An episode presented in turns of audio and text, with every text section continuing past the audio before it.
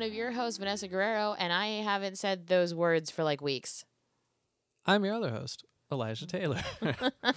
uh, yeah, I immediately feel uh, weirdly like intimidated. Like it's the first time I've ever uh, sat in front of this microphone, and it's not, but it's the first time in a couple of weeks. We had a like hefty backlog that we had to do uh, because what we thought was like two weeks of uh, getting some work done has been a straight month. Yeah, we were uh, packing and moving and such, and I think uh, both of us were a lot busier than we like anticipated or like understood. So something that felt like it was less work than it was like when combined with our day jobs and everything else that we had to do ended up just destroying us. Uh, I mean, it didn't entirely destroy us. You now have a, a loving and uh cordial relationship with our neighborhood ice cream man. Oh, he's wonderful. He's he's so good to me. Oh, and the donut person around the corner, they always just give me free donuts. It's incredible. We moved to a new neighborhood and there's a donut shop where they just give me free donuts. Elijah's at a dangerously walkable distance from Donuts Pizza and uh, our like corner store now. Um, so w- we've eaten a lot of sodium. It's a real good life. Uh, but yeah, we're uh, we were real behind. Uh, and actually, I wonder uh, how it uh, you know how it translates from the listener perspective because we did like pre-record some guest episodes and just release them on the regular schedule. So I Is it just like, like, a hologram of us? yeah, well, I mean, I feel like uh, you know it would seem like nothing changed from the listener. But I feel a thousand years old. Yeah, no, I feel like I've not done kicking and screaming or like interacted with any uh, like friends uh, from the podcast in I miss the Discord. I miss talking about movies. I'm so excited to jump back into it because I feel like this week, especially, I think because we've also like unpacked most of our essentials, although I can't, still can't find like salt in most of my underwear. uh, I don't own any pants anymore. you have only found one pair of pants the I've been whole time we've been Been here. one pair of pants for like two. I know where all of our haunted house animatronics are. Yeah, those are all set up. We got a werewolf, got two zombies. DVDs, books. That's I know where all of those things are. Can't find pants. Can't find underwear. Yeah. but like I could definitely tell you where I can find like three copies of the thing. I was like really careful about uh, where I packed my VR headset because I was like, oh, I'll want to unpack that right away, but I d- literally don't know where my pants are. I know where all of my VHSs are. I know Yeah. where all of them and exactly which ones are, and I cannot find any of my medications. We're having a good time. it's it's it's pretty what? Oh, just something keeps making a sound over there. Sorry, I made a face to which Vanessa Oh replied. fuck! I think I left my Discord open on my computer. Oh, okay. Discord's making a sound. No, you're not being haunted by like bubbles. I thought it was a cyber ghost. it's not a cyber ghost this Okay. time. I was hoping our house was haunted by the ghost of a robot. Although I was talking to someone else that recently like moved into like not an apartment. Um No, no, no, this will make I'm sense in a second. Pumped about this segue. It'll make Speaking of sense. Cyber Um. I was talking to Tom Reinman before we started a uh, podcast that I guested on with um, him and David Bell over at Hypecast, and he also was somebody that like like us lived in an apartment for like a really really long time and then like moved into a house for the first time in like eternity and also has been going through the stages of this place is haunted because houses make so much fucking noise Oh yeah, yeah. So I it mean, just like, creaks like all the time yeah. Well, because you you grew up largely in a house, right? Like you like in like childhood times. you were in a childhood house. but like yeah. if you take how long i've like grew up in that house versus like how much i didn't right. um we're at 50 50 now Okay. No, see, I like I effectively have never really lived in a house. I like yeah I owned a place in Denver briefly because there was like a time in my early 20s when I was very successful weirdly. we Uh, get it you had a million versions you had like elijah punches you had boy detective this was when I owned a, a successful chain of video game stores. that uh, was, when I was a- before neck hole elijah yeah, that was when I was a young entrepreneur and I was very successful. Uh, but yeah, I uh, owned a place, but it was like a duplex that was like you know like part of a larger unit. Uh, so I've never in my life lived in like a house that is just a standalone place that has a yard and just like isn't surrounded by other buildings and other like homes with people living in Yeah. them. And yeah, the difference with which you are like insulated from sound in apartment complexes and like, you know, condos and whatever. Uh, in a house, everything just sounds like it's really close to you. So every time someone closes a door, it feels like they're like like a car door on the street. Someone like opens or closes their door. It sounds like they're in our house slamming a door every time. I'm like, what the fuck? There's a burglar, and it's just like, that's how sound travels in a house, I guess. Well, It's and I'm always like comfortably used to the sounds of people. Like I always like hear a neighbor giggling. I once made friends through a wall because I heard the Reanimator soundtrack. Uh, That's- that's and I like like like saw them in the hallway and I was just like, "Hey man." Um although inverse version, I once had somebody check on me because I listened to Love Will Tear Us Apart for 12 hours. I think if I hear anyone listening to a song for 12 hours, I assume that they put the song on repeat and then died. I know, Like, but like 12 hours is specifically like Joy. Division's Love Will Tear Us Apart. They were like, "Are you okay?" And I was like, "No." You were not. I was like, I haven't left this bathrobe in like a week. Um, and uh, then my neighbor uh, gave me a joint, and we uh, looked at the pool like it was a weird Zach Braff movie. Um, it's cool. felt very like Garden Statey, except like real. Um, Never seen Garden State, but it like I just like you know I've seen posters and like maybe a trailer, and it feels like a thing where like a dude got depressed and looked at a pool. it's Like, got real sounds like- trash bag and a wind energy. yeah, yeah, Uh, tracks. But uh, you know what doesn't have that energy? This podcast. this podcast um we are a little bit behind on some patreon stuff just because getting the technical end has been tough to set up uh but we're getting a video up tomorrow uh oh well it will be tomorrow so the night of this episode dropping don't know why i did that in Oh. that accent yeah, that was cool. um a little theatrical. a big banking of minisodes back up and then uh we're also having a new monthly bonus uh podcast coming to the patreon and that is a creepy pasta uh, book club that i'll be doing with uh, one of our collaborators hollis black Yeah, we love Hollis, friend of the podcast, Patreon contributor.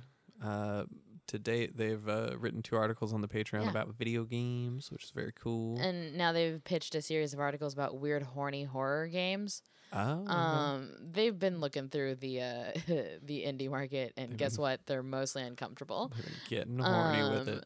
And uh, uh, I just realized, uh, do you want to do the show with us? Oh, me? yeah. No, I'm like super busy. Okay, that's cool. Can I can I be like a featured guest? Like when I come on the like everyone's like, "Oh, Elijah's on this one." All right, then mark my does, like, a words. I'll like edit like the studio audience sound and then like the door what opening, and then you'll be like, "Hey guys, what's going on?" I want like a good like creek slam sit, and then the crowd goes wild. Yeah, and then I make Hollis explain what the story was to you in thirty seconds. Nice, love it. Hell yeah! I Uh, I love that I'm building this podcast and not even telling them.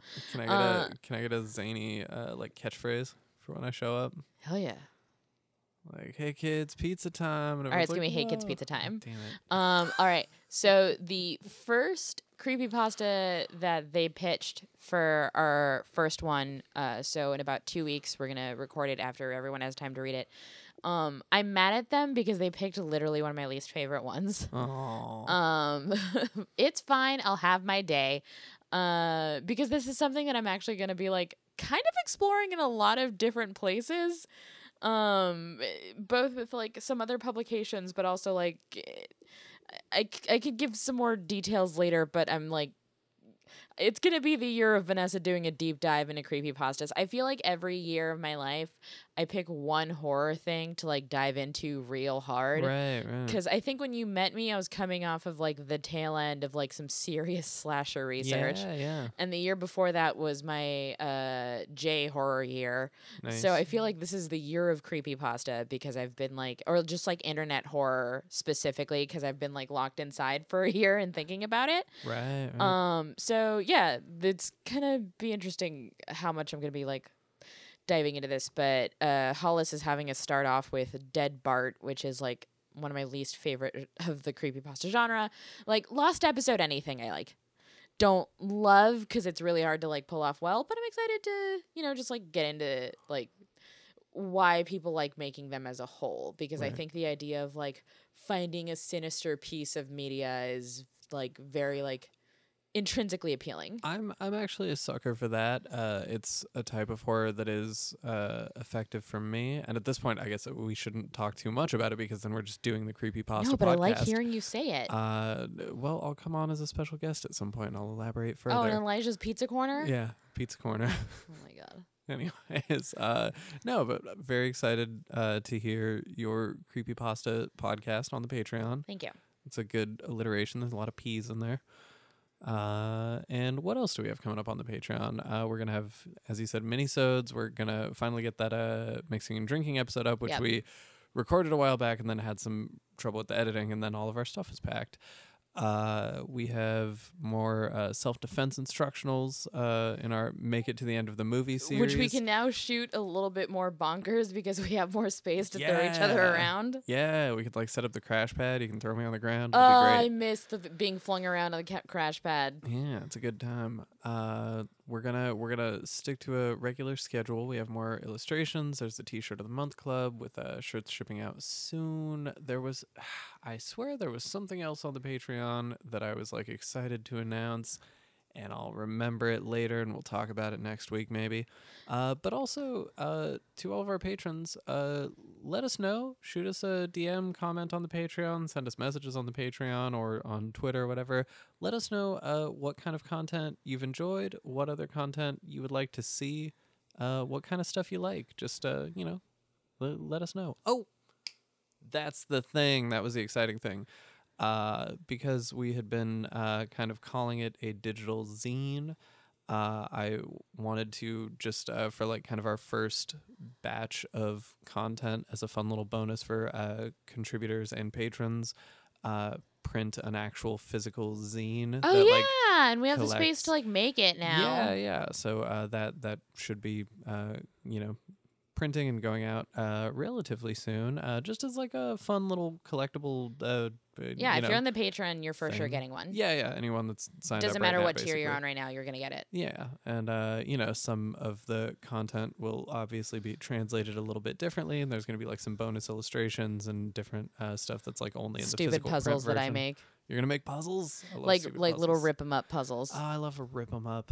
I Or love a like- good little rip 'em up. or like crosswords, uh, in which I just put in uh It's just the word butt. just the word but a bunch. I was trying to think of like something fun that would be like because initially I was like slasher names and I'm like no that's too cute. Let's do something more dumb. Mm. Uh and then it was going to be like uh names of original songs in horror movies, but I was like no that's just too stupid Vanessa. like Dream Warrior. or Fall Break. Nice. Oh, we're going on a Fall Break. I Fall fucking break. Anyway, I literally get that stuck in my head once a day because once a day at work, I'm like going on a lunch break. I'm really I get the excited. song stuck in my head. because there's a podcast I'm guesting on soon that asked me what movie I wanted to do, and that was on their list. And I was like, I'm dying to talk about this, and they're like, really? Because no one else has. Oh, Um, which makes me excited because then I get to get other people to watch The Mutilator. yes, I love the Mutilator. Uh, there was a screening of the Mutilator that I I forget what city it was in, but uh, there was a screening where like the director came out and you know introduced it. And as part of the event, uh, they had like props from the film on display because like the director Oh. still just has a bunch of the original props.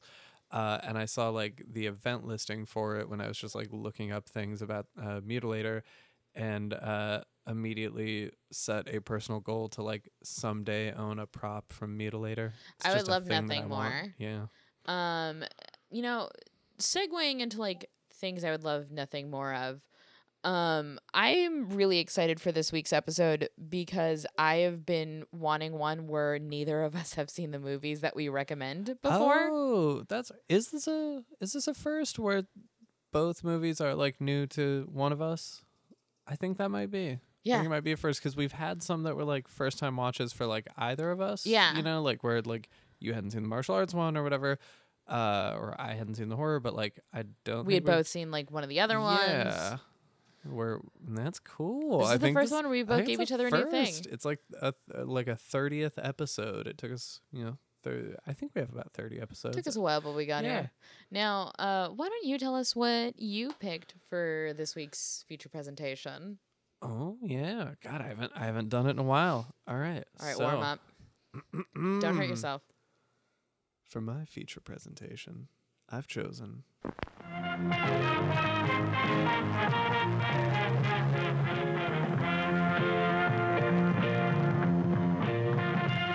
The Protector.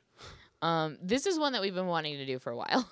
uh, it's it's definitely one I've wanted to do for a while. Uh, I I think it's one of those ones, and I, this has happened a few times where there's been a few that like we approach with some like trepidation because we're like over eager to discuss it, and I think like uh, me with Child's Play. I was gonna say that and was then the case. eventually Reanimator. Yeah, I was gonna say it was the case with Child's Play, where it's like you know you finally like broke the seal with Bride of Chucky, but it was just kind of like, man, this is gonna be a whole thing. Yeah. Like as soon as we start talking about it, that's It's just gonna be a thing. you know four episodes worth of us talking about one movie, uh, and that's how it's been for me with uh, any of basically any Thai martial arts film. Uh, because if you are a regular listener, uh, you you may know that uh, for a while, for uh, about two years, uh, my like full time job was kickboxing in. Thailand. uh, I Just another job that Elijah just, had. just one of them, just one of them for the list. Uh, but yeah, I was uh, Nak Muay. I was like a, a Thai kickboxer, and uh, just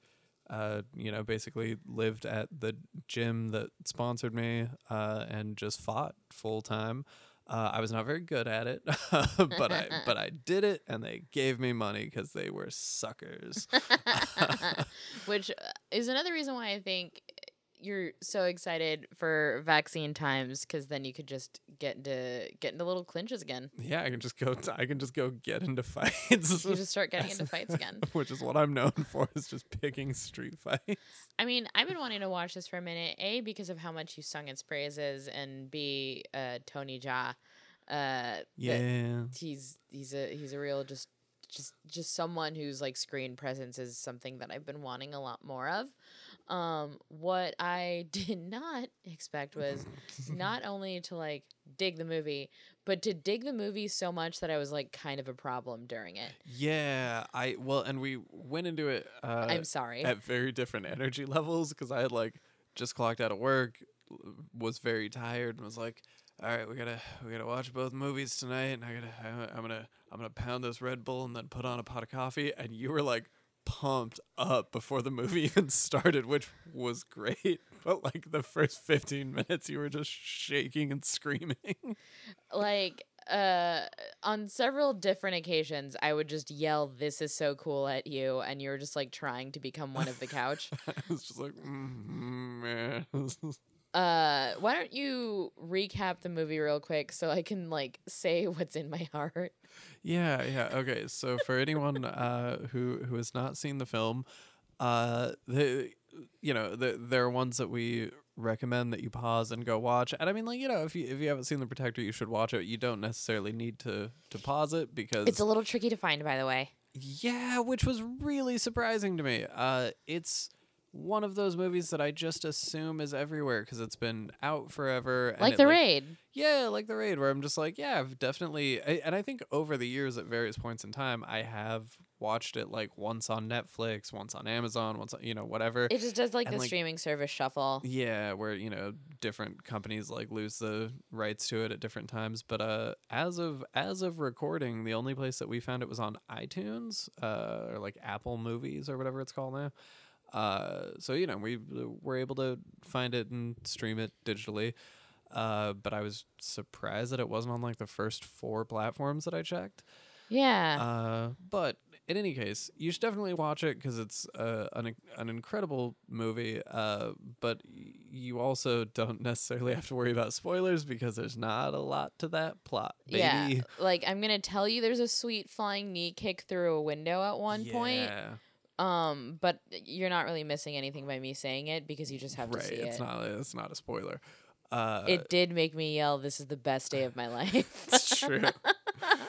no, and it's uh it, it is really great to like watch the protector with someone who's seeing it for the first time because it's like it reminded me uh because I I've you know probably seen this movie a dozen times at this point in my life but like when Tony Jaa like first hit the scene like when Ong Bak first came out uh I think I, I like kind of take for granted how significant that was uh in like martial arts movies but just just like for me as a person and it just in the world because it was like you know such a such a statement that was just like Muay Thai is incredible. Muay Thai looks awesome in movies like look at this new action star who's like the coolest and most impressive action star we've had in you know a decade or more yeah. uh, and like, yeah, the first time you see Tony Jaa hit somebody with a flying knee, it's like, holy shit! Like, th- it's. So I started cool. giggling. I It's so started hype. manically giggling. Yeah, and like we all did because I would like, uh, you know, the the protector was not, uh, you know, most folks' like first exposure to Tony Jaa. It would have been uh, Bak. Bak. Yeah, and like, you know, they they were doing films before that. There was like Born to Fight, which was later released over here, but that was the first one that like blew up and got localized. Uh, and I think the first moment that like hits everybody in that way is like uh, in Ong Bak, he uh, is doing this like underground seedy pit fighting kind of thing. Uh, and there's a guy that I, I forget which one it is first because they do this bit twice, which the bit was so good they had to repeat it. But there's two separate fighters, and I think the first one that this happens to is like a British guy whose name is like Big Ben, and he's really muscular, and he gets in his face and goes, "Fuck Muay Thai," and like flips him off. And Tony Jaa just teeps him in the face. It's a, like a push kick, but he push kicks him in the face so hard that he basically just stomps his entire head to the ground from standing up. And it's such a like quick and like uh emphatic way to start and end a fight in a single move that I think that was the first moment that everyone like giggled and was like, "Oh shit, this is the best day of my life." Oh my god, so And, much like, of that. Yeah, so it's it's cool to like see it with someone who hasn't like had that yet and like gets to do the whole like whoa. Yeah. Uh, cause yeah, it does. Uh, I guess kind of like remind me that these movies were coming out, you know, before like before like John Wick changed the way like a lot of like uh, modern action movies are choreographed with like the gritty like judo jujitsu like grappling realism and like before Merantau, which was basically Ong Bak, but for Pencak Silat, uh, so like Indonesia and Yeah. Thailand, different martial art. Uh, but you know, before Merantau came out, and then led to the Raid and you know the Raid Two, uh, or like the Night Comes for Us, all these like uh, more recent action films that like you know are, are kind of like existing in the same space, but they're like bloodier, gorier, more violent, more extreme in different ways, or like grittier and more realistic. This was kind of like right at the the, The, prep precipice. yeah, it was the the very beginning of this um, kind of like shift from you know your your Jackie Chan's and your Jet Lees and like the more classic like kind of like wushu era of like very balletic martial arts. I never know how to say that word. It's one that I see written, but I never like hear hear it said out loud. Because you say ballet, but then I think it's balletic. You know what I mean? Yeah, I have a few words like that. Yeah. Anyways, uh it was like the first one that like kind of moved away from that and where you're still getting like very like cool, flashy, like choreographed fights with like long takes and like uh, you know, done by screen fighters and like actual martial artists and stuntmen. Uh, but where it does look a little more like two people are actually fighting rather than like, oh, this very like stylish kung fu that is like quasi mystical and like, yeah, no one actually fights like that. It's like, no, this is this it's it's gritty. He's like kicking guys in the head. He's doing flying knees. It's meteor, Yeah, it's meteor. Uh, but he looks uh, like a meteor when he hits someone with a flying knee. and he hits him with a flying knee because basically, uh, this movie is about a man who is born into protecting elephants. Yes, he is. Uh, which also the the English title is uh, protector, uh, and he uh, talks about his role as a protector of elephants because they're a sacred and revered animal that would uh, you know kings would ride them and it would give them strength. Uh, but the Thai the Thai title for the film uh, is Tom Yum Goong, which is uh, shrimp soup. Why? It's well, it's also the name of uh, the restaurant that plays like a, a pivotal role. Uh, the the restaurant, which is a Thai restaurant in Sydney, Australia, in the film, uh, is just called Tom Yum Goong. Uh, Tom Yum is just a, a style of soup, and then Gung means shrimp. You can get Tom Yum Gai is chicken, Tom Yum Mu is pork. Uh, this one it is called shrimp soup. Uh, I I didn't know this until I looked at the uh, Wikipedia page, but I guess every region it was released in, it had a different title. So it's like it wasn't the Protector in every English speaking region. Uh, I I left my phone, so I can't pull up the list, but it has an extensive list. I think uh, in Spain it was called Thai Dragon. In India, the title translated to like "My Elephant, My Friend." Uh, I'm trying to remember. There, there's a bunch of them though. But even like you know, like in England and Australia and like other English-speaking areas, it was Warrior King, go. Revenge of the Warrior, Honor of the Dragon. In Russia, uh, it was Honor of the Dragon. Uh, Elephant, my partner. there. You go. Uh, let's see. I think that's yeah, that's all of the ones thus far. Also, hold on. What was the dragon one? There's a few. There's Honor of the Dragon, Honor of the Dragon was what I, which is and then Thai Dragon. okay. See, and like Thai Dragon makes a little more sense because you're like, yeah, he's a Thai guy, and dragons are strong. He's a Thai dragon. Uh, but Honor of the Dragon It's feels straight up the same shit that they did with like early Shaw Brothers movies, where it's like they're very much selling something as I don't know what the fuck it is, but I think I know what the people who like this kind of shit would call it. like it's true. that it's an executive doing that. Yeah, no, a hundred percent, and it it also feels like almost in the uh, like Bruce exploitation Yeah. vein, where yeah. Uh, anyways, if you've seen uh the episode of The Simpsons where uh Bart wins a radio contest, uh KBBL is gonna give me something stupid, and they offer him ten thousand dollars or an elephant, the gag prize, and he wants the gag prize, and they're like, no, we don't actually have an elephant. So he shows up at the radio station and screams, "Where's my elephant?" Uh, that's the protector. it's it's a dude going from scene to scene screaming, "Where's my elephant?" Uh, All right, but let me give it my description. It's that scene, but also if it was John like Thai John Wick uh yelling "Where's my elephant?" Uh through the lens of a Van Damme movie. yeah, no, I think that's all also accurate. Similarly to John Wick, it's like a dude that you don't mess with, and No. then someone takes his pet, but his pet is an elephant. Uh, and also worth It's noting, his family, Elijah. It's his family. So in the American version, uh, significant and I think kind of needless change. Uh, which okay, two things. Uh, the American version, which is what's streaming, and the version that we watched, which is called The Protector instead of Tom Yum Goong, uh, is about half an hour shorter than the Thai version.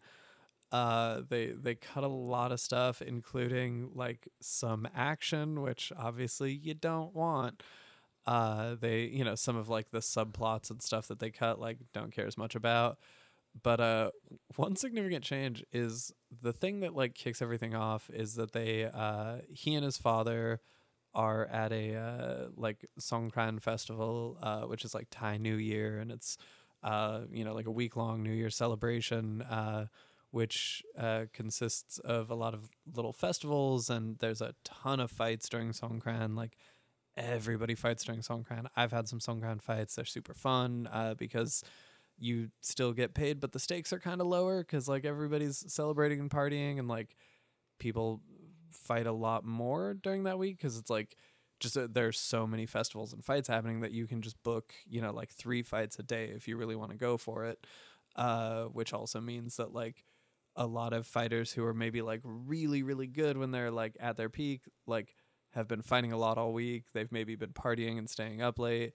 And so like it's a fun week. You'll see like Bangkok like stadium champions and like, you know, heavyweight champs or whatever get like knocked out by like a farmer's son and, you know, like up in Isan because Uh, he's you know partying for the weekend and he's already fought three times, uh, and because of that, like Songkran fights are like, you, you still get paid, everyone still has a good time, people still gamble on him, but like no one like cares as much about like your win or loss record during Yeah. that time. Anyway, uh, just fun aside about Muay Thai. but yeah, they're at a Songkran uh, celebration. Kids are spraying each other with squirt guns and throwing water because water fights are a big part of the celebration all over Thailand during Thai New Year. Uh, and they're the father is taking their elephant for an elephant inspection to see if it's uh, fit for the king. Uh, it turns out these are false elephant inspectors, and they are in fact uh, trafficking elephants uh, to to sell it to some criminals who want to eat it uh, because they capture rare and endangered and exotic animals, and they uh, serve them at their restaurant in Australia. They serve them to like Rich sleazy rich dill people, holes. rich dill holes, uh, and so they they shoot Tony Jaa's dad and take the elephant. An important change in the Thai version, they shoot him like he he's shot either way, and like that scene is the same, but he's like shot in the shoulder. And in the Thai version, it's like, oh, they shot me and they got our elephant. In the American version, he's dead. and he like, barely mourns his dad. yeah, well, it's because he's not supposed to be dead. In the actual like cut of the film, they just yeah, like it just feels like he doesn't give a shit about his dead dad, but Right. he's got to get that elephant. Yeah, and well, and so like uh hilarious hilarious thing, there's a few because uh you'll notice the movie it's a mix of like dub and subtitles, uh which is weird and awkward. Uh and they straight up like it's it's these like baked in subtitles that are, you know, like part of the movie and some of the subtitles are just a lie. They just change dialogue uh for the American release. So there's a scene where he breaks into a room and goes, "You killed my father" in the subtitle, and that's hundred percent not what he's saying. and so like, Wow. yeah, like they they straight up just changed dialogue. Uh, but they take his elephant, they shoot his dad, and depending on what country you're watching it in, they may have killed his dad. Uh, and he spends the rest of the movie just beating the shit out of people, Just, he's got to get his elephant back. just muay tying the ever loving shit out of everyone in front of him. Important thing to note. There's some sequences at the beginning of just him and an elephant being cute. Mm. Um, and I had a little bit of an emotional journey with this movie. um, when it comes to like, you're dying because I had a meltdown. so, like, I know what a lot of my favorite things are. Like, most of those answers have been locked. I like my favorite movie. Chances are it's gonna be The Thing, unless you like catch me on like a particularly emotional day, and then I'm gonna say Phantom of the Paradise. Yeah. Uh, if you ask me my favorite song, it's been uh, "Running Up That Hill" by Kate Bush for as long as I can remember. Favorite food? Hot dogs, buddy. Like I, Hot dogs. yeah, it's hot dogs. Nice. Uh, I, like I, I've, I've eaten a lot of like beautiful and delicious finer things in life, but I don't know, man, it's fucking hot dogs. Yeah, just a lot of, just a lot of shit. I like, I got my shit on lock. Animals never been unlocked, and I realized as we started this movie. I didn't know this before that I think elephants are my favorite animal. Yeah, we were watching it, and there's the there's the little like explanation at the beginning, which I think uh, because it's it's Miramax, it's Weinstein, and you know they they just do this. They, they have this- over they over explain Yeah. and they assume the audience is both like stupid yet capable of nitpicking everything all at once. Yeah, it's terrible. And so they they did it with Iron Monkey. They do it with this. There's this like you know kind of lengthy exposition at the beginning that's like here's what an elephant is, but they're like talking about uh you know the role that elephants would serve to like ancient rulers of Thailand and how they would ride them into battle. And you were like, fuck yeah, why wouldn't you ride an elephant? Elephants are so strong. They're so strong and they're so majestic and they're so beautiful and like why would any other country not have their like most important and cherished thing be an elephant? Right. You were literally like, man, why doesn't everyone ride elephants? Elephants are incredible. And like, yeah, you I, I watched the gears turning as and then he like it's like carrying him around and its tusks and they're like petting it and they it, like he like hugs its trunk and it looks all sweet. And you're like, yo, I think elephants are my favorite animal. And I'm like, I have bad news for you. I was so fucking mad that this is the movie that makes me realize elephants are my favorite animal. What a cruel turn of fucking fate that the movie in which I know something bad is gonna happen to the elephants Yeah. is where I realize they are my favorite animal. I love them. I want an elephant stuffed animal. I'm probably gonna learn how to draw one just because that feels cool. You should. Like, I the whole time I was like, oh, they like touch stuff with their little trunks and they close your eyes and you hug them and they're like, Yeah. you can like wrestle them and they're fuzzy and fuck, I'm in too deep. I love them so much. I'm now gonna personally, personally rip out the esophagus of anyone that does anything to these elephants. Oh man. So, uh, good news and bad news. Oh, fuck. Uh, when uh w- whenever we're able to travel again and we can like save up some money and and go to Thailand because we will we have to I still have like gotta friends stop and by the family gym there and say hi. yeah yeah and like I I'm extremely out of shape now but I would like to fight again at some point uh whenever we're there uh there's a few places that do uh like totally ethical like uh elephant sanctuaries and you can go and like hang out with elephants and it's like they take really good care of them they rescue them from like you know poachers and like uh you know zoos and other types of shows that treat them poorly uh Or like and- those tourist photography things. yeah yeah and you can just like Which, go by the way, like, don't do those if No, you ever no, travel yeah. internationally. Like, I know it might like look a certain type of way, or it might like look a little bit more kosher than you think it is, but like we have those and they're rampant in Yeah, Central yeah. America. They're never like anything as chill like as you think take a photo with a tiger hang out with an elephant whatever it's like they mistreat and sedate those animals yeah. they're like real garbage uh there's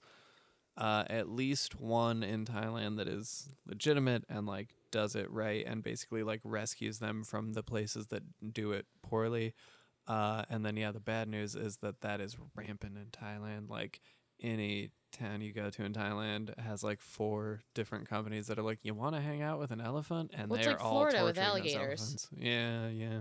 Uh, where there's a lot of attractions where it's like that's a bummer looking alligator. Ugh. Um, but uh, Sorry, you said it, and I realized that I think all alligators look like bummers. I love them all. I'm terrified of them all, and I actually have a reoccurring nightmare. It's why I haven't seen Crawl yet. Um, I have a reoccurring nightmare that I wake up in a pond full of alligators. Uh, because when I was a kid, my uncle took me out on a little boat, and we flashed a light, and like an alligator's eyes like shine a certain color at night, and they were just fucking everywhere. So that's been a nightmare that I've had all the Oh. time since. We should we should watch Crawl together because I would like to uh try to like uh, see it through your eyes or like get some of like the energy of you watching it because uh everyone that I know like loved Crawl and I thought that Crawl was like a really competent and fine movie and I think that it's because I have no strong feelings about alligators. Like I'm like I don't find them like frightening or cool or gross or like Oh, you- I'm just like I'm totally ambivalent. Like you know, it, it it wasn't like it didn't totally work for me as a creature feature because I'm like, yeah, that's a thing that exists. Like it would be similar to like if it was like an evil seagull or something. I'm just like, yeah, it's a thing. I don't They're know. like seagulls, but they're like if seagulls can like eat something that you love. Because the thing is, like, if my parents weren't like shipping me off to Central America with my grandparents, they were shipping me off with my uncle in Florida. Uh, and so anytime I was there, especially like in the early 90s, in which, like, you know, global warming uh, had like you know, th- there's significantly less alligators now as an adult than Mm. there was when I was a kid, alligators and crocodiles, and that's worrying. But when I was a kid, they were fucking everywhere. And the thing is, like, it's like, haha, it's like a seagull because it's like in a supermarket parking lot. But then it's like, oh man, uh, we had to open one up the other day, and you know all those dogs that have been missing, Oh, damn. because the collars are still in there. Oh wow. Uh, so like it, it- like it wasn't an uncommon thing where it's just like if you lose your ball at the golf course, don't go for it. right, right. Um, and then I I was a li- I was a little bit older when I was in town the same year a child was taken by one at Disneyland. No. And here's the thing, it was fucking Disneyland. Like Yeah, most people assume can't you're safe get at in Disneyland. for like I mean unless it's like something that Disney have like you know it's their fault and that no one will know um but like i- it's one of those where it's just like other than feral cats it's pretty hard to like get on up in there but alligators go whatever they fuck they want and then they take whatever they want Damn. See, okay, yeah, you know, I, I, I, have a up in healthy respect for uh crocs and gators That's fair. Yeah, no, I'm like totally ambivalent to them. I think yeah, they're just like a thing that exists to me. So like I'm not like whoa, cool, scary gator, or like ah. Um, but I'm I'm realizing because I was like, do I just feel that way about all animals? Like, do like am I just more afraid of like a, a fictitious creature in a film? Uh, you know, like the thing or whatever, like a brundlefly. Like, do I just think that those are more affecting? And uh, I thought about it, and I was like, well, I don't know, something like uh like the gray uh with the you know with the wolves Yeah. and i was like i don't know i think like wolves and maybe bears are effective to me and it's totally because i grew up in colorado so bears and wolves were things that like i saw as a kid because we'd be camping and it was like oh shit it's a bear. Nobody move. It's just like don't Yeah. go over there. That bear's gonna eat you. Uh or like yeah there's a time that i was hiking and like turned a corner and like went up a little hill and there was just a group of people standing there and they're like holy shit oh my god. Oh we weren't sure if you were gonna make it up here. And i was like what? And they're like we were all watching you from up here. That bear was like two feet away just looking at you. And i just didn't even see it but apparently i walked right by a bear that was like what's your deal? And they were like that bear's gonna kill that guy. Uh but yeah so like you know I, I guess it makes sense. You grew up uh or like you know growing up you had experiences with crocodiles gators whatever uh to me they're a thing that like I've I've never seen outside of a zoo and I'm just kind of like yeah whatever that's a thing that exists uh yeah Yeah, it's uh, on my laundry list of uh, animals I'm afraid of because they ate a child when I was a child. that's fair Cougars is the other one. oh damn That's number one, baby. You ever hear a cougar make that sound? yeah it's a terrifying sound It lets your brain know that you're food. Yeah. See, I weirdly though, like I'm sure, you know, if I were like attacked by a cougar, I'm sure I'd be fucking terrified. Oh, I Uh, just go but, limp like- and let it do what it needs to Well, do. no, that's what I was gonna say though, is like uh everywhere in Colorado that like mountain lions, bobcats, whatever, like are a problem, there's always like signage posted uh in all these national parks that's like the steps to take if you're attacked by like a a- mountain cat, you know, like Cry, roll up into a little ball, no, and it's like let it lick your skin off. it's like you know don't run because then it will chase you but it's like make yourself big and then stand and fight and in all of these signs like stand and fight are in capital letters like Fuck really you, it's like no. it's like really emphatic it's like you gotta fucking throw down with this mountain lion and i don't know why the fact that like uh the the suggested advice of experts is not to play dead or uh, try to run or anything but it's to beat the shit out of the mountain lion that always instilled a weird like i'm sure misguided uh confidence that you can fight a mountain lion. well but that it's because you can also fight Godzilla and the Joker. No, but just the fact that you should, the fact that experts agree that the best thing to do in that situation is to beat up the mountain lion, I'm like, all right, No. I'm down. what I want those signs to instead be is a uh, a fun little dispenser where you put in a quarter and a cyanide popsule capsule pops out. Uh, and if I see a mountain lion, I'm gonna bite down, and then that's my plan. so you know, I'm just saying, like, okay, the the people. The people who make these uh, these instructions, these are like nature researchers. They're not like you know grizzled mountain man types. They're not you know some like Les Stroud. Have you met a nature researcher? I'm just I'm just assuming A it's like herpetologist is one of the scariest men I've ever met. All right. I I was just under the assumption that these are like not burly uh powerful people but are in fact like science dorks and they're like, "Yeah, you're supposed to fight the mountain lion." So I'm like, if a science dork can beat up a mountain lion, I can for sure beat up a mountain lion. I met a man that studies lizards, and he fell in an anthill and didn't flinch. That's pretty cool. It was red ants. Oh, damn. He brushed them off like they were annoying, and then he kept going. I think if I get one red ant on me, I flinch. I'm like, "Uh, it bit me." Yeah. Uh, wow. All right. Yeah. Jeff the herpetologist, and it was spelled the scary way you spell Jeff. With a G. Yeah, Damn. that's how you know. yeah, that dude's that dude's for real. Anyways, I love elephants, and I would kill anyone who hurt them. Yeah, just like Tony Jaa, the Protector. so let's talk about this movie now. Uh, now that we're 45 minutes deep talking about alligators and mountain lions. It's appropriate. Uh, yeah, I think I I leaned too hard in the other direction. I was like, I don't want to hijack this episode and just talk about Muay Thai. I don't want to just get too into it and talk about all my fights. And then so you let me talk about animals and I'm afraid of. Talked about animals we're afraid of. Uh, no. So they they take his elephant and the baby elephant uh, that he was like a little tighter with. You know, he loved that baby. They were baby at the same time. They were baby at the same time. Uh, so he's on a revenge mission.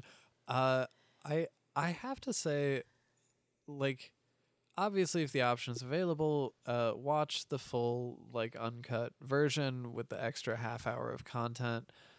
Uh, but I do have a weird fondness for the Miramax cut of this, and it's like certainly an inferior version.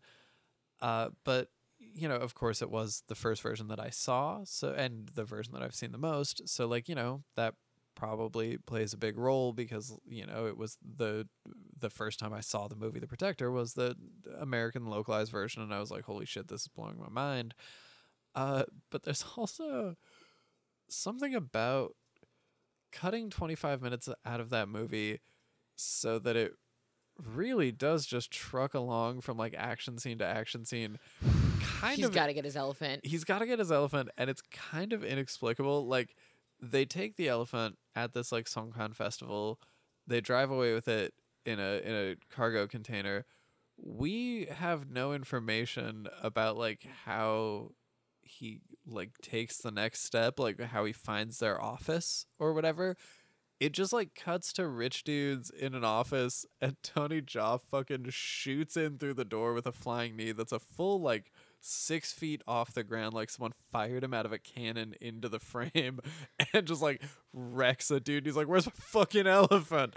And then proceeds to do that for the rest of the movie. He just shows up places, kicks the hell out of people. He's like, Where's my elephant? He's a Terminator. Yeah, and there's no like him like shaking people down for leads or like you know running a plate number or anything. He's just flying into frame, just a just a whirlwind of violence, screaming, "Where's my elephant?" And I I kind of love just like how unhinged it is in that regard. Uh, and I I also kind of love like some of the stupid changes that they made uh make it a weirder movie uh, Yeah, and so like it feels like across decades. Like it goes from like 70s boat chase to like 80s Van Damme ass sequence to like 90s car chase. and like and part of that is the soundtrack too Um, yeah, that actually brings me to my next point.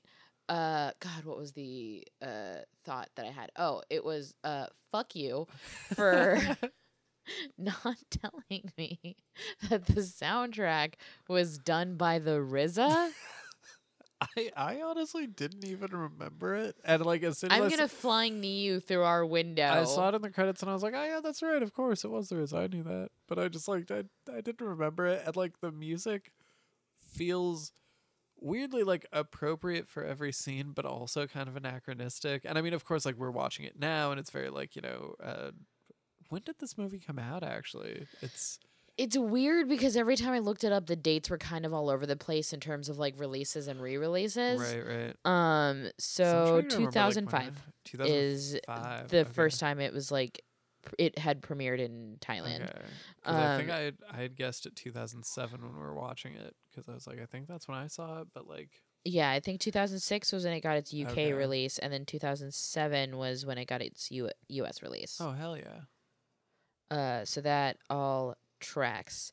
damn, um, yo, it's also confusing because it's also a 1985 Jackie Chan movie. right, so right. like when you look And up they- The Protector, you get like five things. Right, because now there's the Netflix series as well, which is unrelated. Also, they have that little nod to Jackie Chan uh, in the airport. There's like it's such a weird 'Cause they know the na- of physical comedy, but Yeah. yeah, the, because the name, yeah, uh, where he's in the airport and he bumps into a guy, and they both like take a fight stance, and it's not Jackie Chan, but it's clearly like a Jackie Chan look-alike that they cast for that reason, and they both like go ha, and then he just walks away, and it's just like it's almost like if they if they had been able to actually get Jackie Chan, that would have been a really fun scene and like Yeah. a goofy little cameo. But there's something about doing like not quite him that just makes it bizarre. Here's the thing. That scene uh, is such a distillation of why I love this whole movie.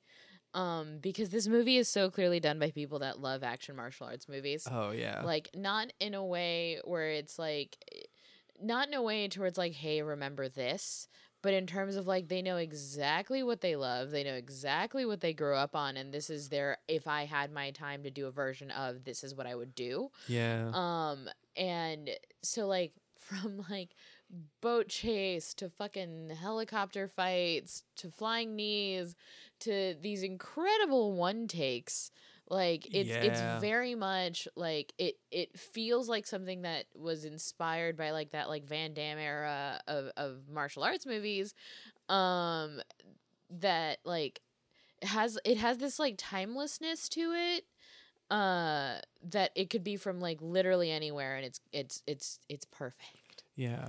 No, I I love this movie a lot. Uh and you mentioned uh that incredible uh single take uh which we have to talk about uh and possibly have to spend the rest of the episode talking about. uh no, it is I I think for my money just the best single take in a movie. That's like a like a conversation that I'll have occasionally with like you know other nerds who watch too many movies uh, and like like every few years it'll be like hey what's your favorite like long like single take? And it'll be like oh the uh like what's what's the one like the opening of boogie nights maybe is one that's like really long. Goodfellas is the one that's usually brought up and then everybody yeah. wants to do an homage to. Yeah yeah. Is it is it boogie nights that opens with a really long single take that kind of like goes like over the block? It's i might be mixing it up with something else but i think it's i haven't one. seen boogie nights in a really long time Yeah. Anyways, you know, there's a lot of uh like long single takes and even like good other like long single take action scenes like uh Netflix's Daredevil did like one per season. Uh because it knew we needed it yeah, fucking, Kingsman Kingsman has uh, a really good church scene. Oh my god, the first time I saw the Kingsman church church scene, uh God, I know your grandmother's listening to this and I'm so sorry, but like full turkey timers. Um like I remember I had like a friend on either side of me that I kept like digging my nails into and being like, ah, because I just loved it a lot. Um, Cobra Kai are now dedicated to doing one a Oh, season. Yeah, I love the Cobra Kai ones. Uh, I'm tr- I'm trying to think. Oh, uh, True Detective, the first season had like a pretty good one. Uh, of just like a long take kind of action scene. Uh, The raid. but what's the? I mean, what's the longest take in the raid though? The raid Sorry, the raid two. Wait, no. I'm trying to think. The raid two has like the car chase scene where they kind of pass the camera through the car, which is really cool. But it's not like a super long take. I don't remember if there's one that is like a super long take. Maybe Yayan's fight, but I don't remember.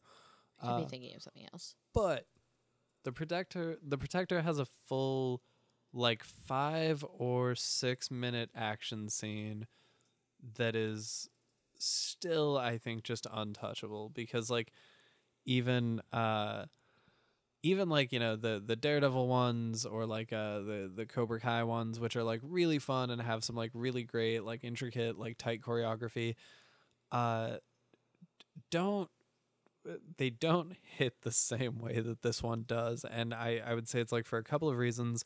One and like the biggest is just the physicality of tony jaa because like the things that he does in this one take are things that like you know some people couldn't do if it was many takes but there are also like there's a moment where he's in a room and the camera like turns to look outside of the room and looks back and he's gone guys run into the room they're like where did he go That one and was he's, like, fantastic. doing the splits over the door frame and he just had to like get up there and do that in real He's time so close to a light bulb that I wonder how many times he hit it. Oh, I'm sure he had to. Uh, but then like uh, you know the the movements and like the things he's able to do, like these flying knees and th- this choreography, these like high kicks that just like wear you the fuck out. And he's also just like running upstairs the whole time that he's doing it. It's just a really like intense bit of like cardio just to even be able to like have the endurance to film that once, let alone like do it perfectly.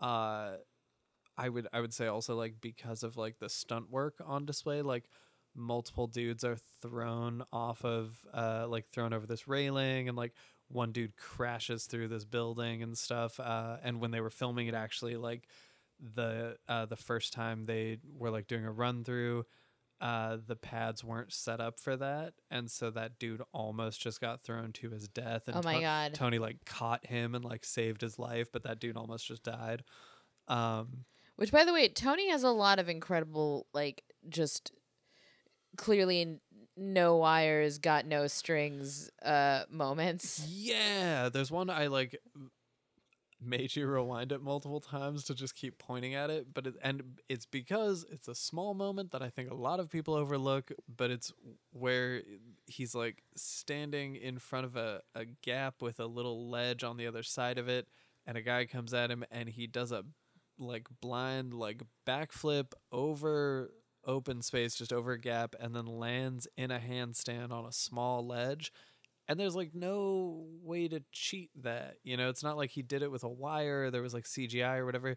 He can just fucking do that. He can just do a backflip over like a three foot gap and land in a handstand on like a six inch ledge. It's incredible.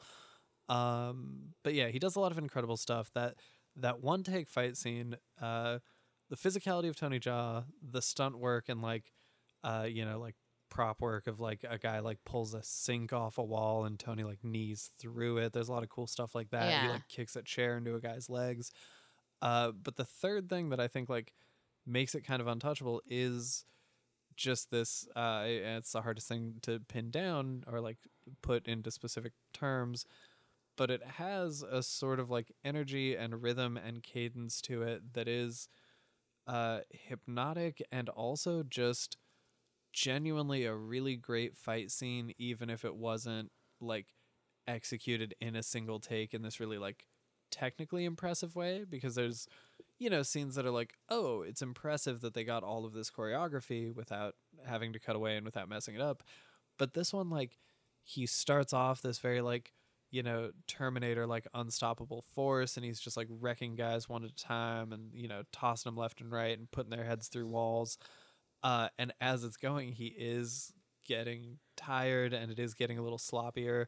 And you like have this moment where rather than coming at him one at a time, he's like kind of fighting three guys at once, and one of them like tackles him and he lands sort of on a dude that he's just knocked out. So it's just like this pile and like tangle of bodies for a second before he like flips the guy over and like, you know, kind of like gets a dominant position and knocks him out uh, but it as it goes on it's it, it is exhausting and you see him getting like worn down uh, as i'm sure he did like actually shooting the scene. Uh, but the way the choreography like kind of changes so that it becomes this like messier like group fight as it goes on it's just a it's it's just captivating. It's just a just a beautiful piece of cinema. Uh and like i don't know that right there is worth the price of admission. They do another uh like pretty long take uh in a couple of train cars earlier on. Which are also really well done. Yeah, which is really well done. And it's when he's fighting a BMX gang for some Oh my reason. god, how do I forget about the fact that he like literally goes up against everybody that's on a different type of wheels. BMX, dirt bike, um The roller boss of the gang is on an skates.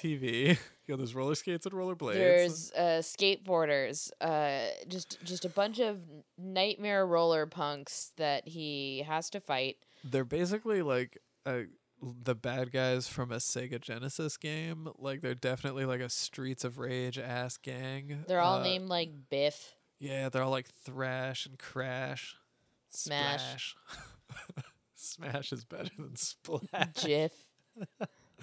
also, I think like that for sure happens after he's already in Australia, right? Like Yeah, they're Australian roller punks. yeah, so he's in Sydney. He busts up a drug deal and he wants nothing to do with the drugs. He's like, "Give me my fucking elephant." And their supplier who's supposed to be selling like the evil elephant stealers uh, a bunch of coke uh, sees a dude barge in and start kicking the shit out of people and he's like what kind of uh, what kind of two-bit operation are you running here that any any Tom, Dick, and Jane can just come in and start kicking people. I'm out of here, and just takes his drugs, which is like a weird response, I think, because like he, uh, I feel like that drug dealer didn't, you know, he didn't know why this guy was there kicking people, but he's just like, huh, I'm done doing business with you. He's not a street chump. He's a man trying to get his fucking elephants Yeah. back. But so he he breaks up this drug deal, and the boss Johnny, his response is to I think like pull a a chain that sounds an alarm that alerts the roller boys, and the roller boys show up with a bunch of fucking with a bunch of fluorescent light bulb tubes. Yeah. This is their security system for their drug deal. Yeah, that's what we have. There's a chain over our bed, and if we hear a noise that we're not sure if it's the haunted house that we live in, uh, or you know somebody trying to get an elephant back, even though we don't have their elephants, because uh, I love them now that I've learned that they're my right, favorite you'd never animal. steal an elephant. Uh, we can get the roller boys to show up. is that what the alarm system does? Yeah, We have we have uh SimpliSafe. I didn't know it summons roller boys. yeah. Simply fa- safe uh, summons roller boys. Um, great. Also, I remembered my favorite oneer. Which, Oh, by the way, if you have ones that you love, send them to us because I legitimately love just getting clips from y'all. Even if Yeah, you yeah. assume that I've seen it already, I don't give a shit. I'll watch Yeah. a bunch. Um, it's uh, Old Boy. Oh, okay. The old boy one is really good. Uh, something I I do love the old boy one. That's that's an all time for me as well. Uh, there's a thing that, I, I think I, I nitpick harder with oneers uh, than with any other type of fight scene, which is that like if a hit doesn't sell in a oneer, it like hurts me a little more because I'm just like ah fuck I know that you guys didn't want to like reshoot the whole thing because this one hit didn't sell and most people aren't gonna care, but then I'm the guy that cares and it like sucks. And the first season of Daredevil the hallway fight there's one where uh he like fully like whiffs the hit and it's like kind of it's uh, conspicuous to me and I'm just like ah and of course you're not gonna reshoot the whole thing for that and an Old Boy there's uh And I don't care if corpses breathe. So right no but like an old boy there's uh there's some hits that like don't sell for me but the old boy scene is fucking great i love it he's got the knife sticking out of his bag he's hammering him on the Ugh. feet uh it's so fucking good beautiful. yeah Um, no, uh, a lot of the sequences in this are fantastic, and like I can see that, that there's those moments where they're like we want to like do like the '80s humor thing, and uh, they're fun and they're charming, but I think it's so much like not what I showed up for right that like even when it does happen, I'm like, all right, yeah, yeah, yeah there's a there's a sidekick cop and whatever, uh, fucking back to the guy that needs his elephants back. And um, let me just say that this villain looks like something out of GI Joe. Um, Wh- which villain because there are many the main one, if anything, which is like Miss Rose, oh uh, who like rises up in the yeah, ranks of like this illegal animal. I don't know why the fuck she wants the power of these elephants. Like it's all pretty nebulous. Like she again feels like a GI Joe villain. yeah Uh, she feels like a little like she feels like this weird love child of like snake eyes and Baroness.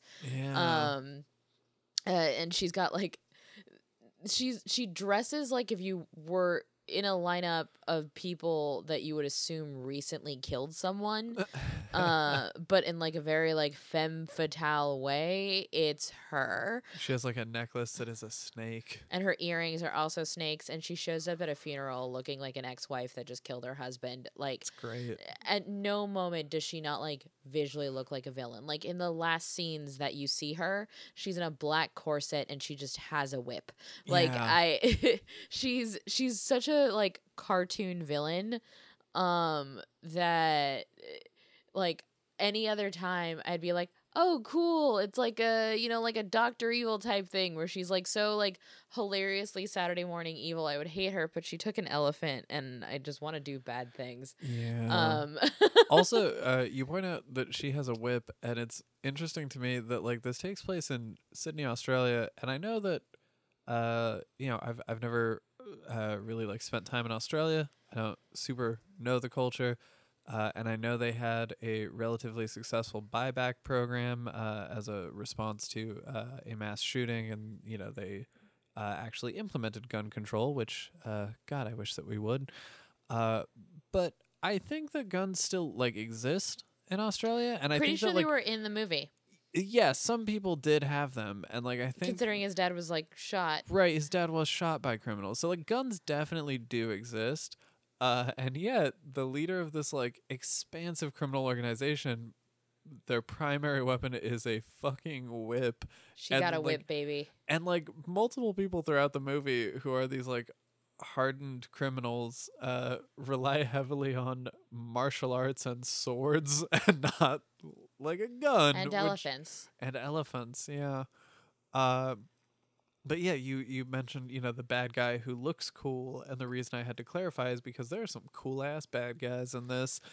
Uh, kind of kind of the first. Oh, Johnny. Yeah, Johnny, who I really want to talk about. How can I Uh, forget that hunky boy? Oh, he is a hunky boy, uh, and he's also dressed like a cool like '90s rock star the whole time. He's always wearing like a studded He's leather jacket. He's dressed like a persona teen. Oh, he is. Yeah, he's dressed like a character from the Persona series, like just a cool rebellious teenager. Uh, and his t-shirts always have skulls on them. Live fast, die young. yeah. Uh, so Johnny is uh is played by uh Johnny Nguyen, who is a Vietnamese uh action star who fucking rules. Uh, Johnny Nguyen is one of those guys that I think like never got like his time in the spotlight, like never really got his fair shake. Uh, this might be his biggest role for a lot of Western Really? audiences. Is the protector? He was in That's in a bummer uh, because he's so magnetic. yeah, I think he was in maybe Cradle to the Grave. He had like a small fight scene with Jet Li in something, but it's very much like he's not even like the main antagonist. You know, he's just like one of the guys that Jet Li fights. Uh, but you know, he did he did scrap with him once.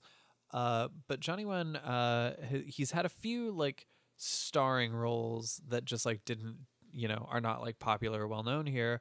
Uh, he was in a movie called The Rebel, uh, which is like a period piece that's really fun.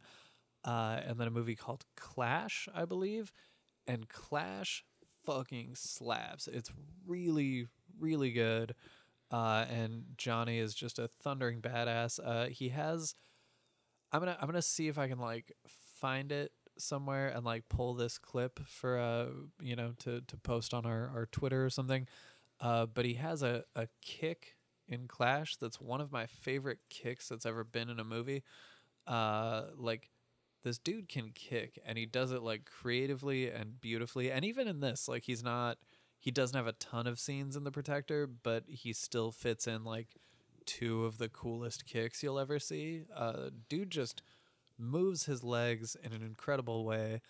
Uh, and I think that Johnny Nguyen was a dude that uh, I I don't fully like know, but I think that he was uh working on a movie that uh was like kind of killed by like Vietnamese censor boards uh, Mhm. and like never really released, and maybe like you know his career didn't uh Take off yeah from that didn't point. take off from there. Uh, but yeah, he never got the acclaim that he should have because this dude is incredible Bummer. and like you know watch I his love every scenes. scene that he's in. He eats up Yeah. every scene. Honestly, there's certain moments where he even kind of like steals the show from Tony Jaa. He really does. He's so charismatic and cool. You just like you want to root for him. Uh, but yeah, Tony has a great fight with him. Uh, fun little uh, little thing when they fight in the restaurant. Uh, Johnny is like kicking the hell out of him, and then Tony pulls out the bell that was like the collar of uh, or well, Johnny throws it at him like, yeah, we already killed the elephant. Here was His its collar. Yeah, bellephant. bellephant. Uh, so Tony takes the rope that the bell is attached to and like kind of wraps it around his knuckles, uh, which you know is like a form of uh, Muay Thai. There, are, you know, places where they still do it, but you know, rather than gloves, it would just be like thick rope that you wrap around your knuckles to protect your hands when you fight. Uh, but fun thing that uh, I noticed that I don't know if I've noticed in like previous times that I watched the movie is uh, after he wraps that around his fist and he kind of like s- like reminds himself and it's the moment that you get in like kung fu movies and anime and stuff where the hero like centers themselves and they remember like their true inner strength and like why they fight Elephant. yeah, he fights for elephant. Uh, but we also know that he was like raised as one of these like you know this ancient line of elephant protectors that goes way back to like the early days of you know these battles that were fought from elephant back uh, and the style of Muay Thai that he does for the rest of that fight after he like wraps it around his fist uh, is like an antiquated style that is not actually Muay Thai but is Muay Boran. Uh, and so like Oh. some of some of the movements that he does uh, are moves that like they wouldn't really teach anymore, but they would have, you know, like in that context of like ancient warriors defending an elephant or whatever. So like so he literally gained the power of like elephant warrior. Yeah, he fully does because yeah, some of the moves where he like you'll see him like punching with both arms at the same time and stuff and it's uh, something that like if you did it in a Muay Thai match now, like you would get laughed at. People would be like, "What is he doing? What a goofball!" But uh, it's Muay Boran. It's like just an older form of the art. So there's like movements in that that like aren't really like in practice today because they're like not considered as like effective in a you know Muay Thai match or whatever. Uh, but yeah, it's kind of cool. He started doing uh, the the elephant defender version of Hell it. yeah. Uh, and then later, he fights our boy Lateef Crowder. We love Lateef. Lateef. uh, every time I've said it before, but every time you see a cool capoeira dude, it's gonna be Lateef. Uh, that fight is, I mean, maybe my favorite like one-on-one fight in the movie. It's very fucking cool. it's beautiful. Yeah, just uh, you know, you get Tony Jaa like imitating some capoeira movements, and like, uh, it has a few sequences that's like a rhythm of fight that I really love, which is that there's two fighters of similar skill and neither of them is clearly winning. There's like, uh, in the middle of that fight, there's a few exchanges where like they're both kind of like swinging and missing, and like you know get a few hits and then take a step back and it's more the rhythm of like an actual fight, you know. Yeah. Like if if you like watched a Muay Thai match, you'd see more of that. Uh, so I, I kind of love that. Uh, he fights Nathan Jones, who uh, similarly to like Lateef always being the capoeira dude, Nathan Jones is always the big guy. I had to check to see if he was Steve Austin. yeah, you thought you thought I was lying because you were like, "Is that Stone Cold Steve Austin?" And I said, "No, it's Nathan Jones." And you were like, "You made that name up."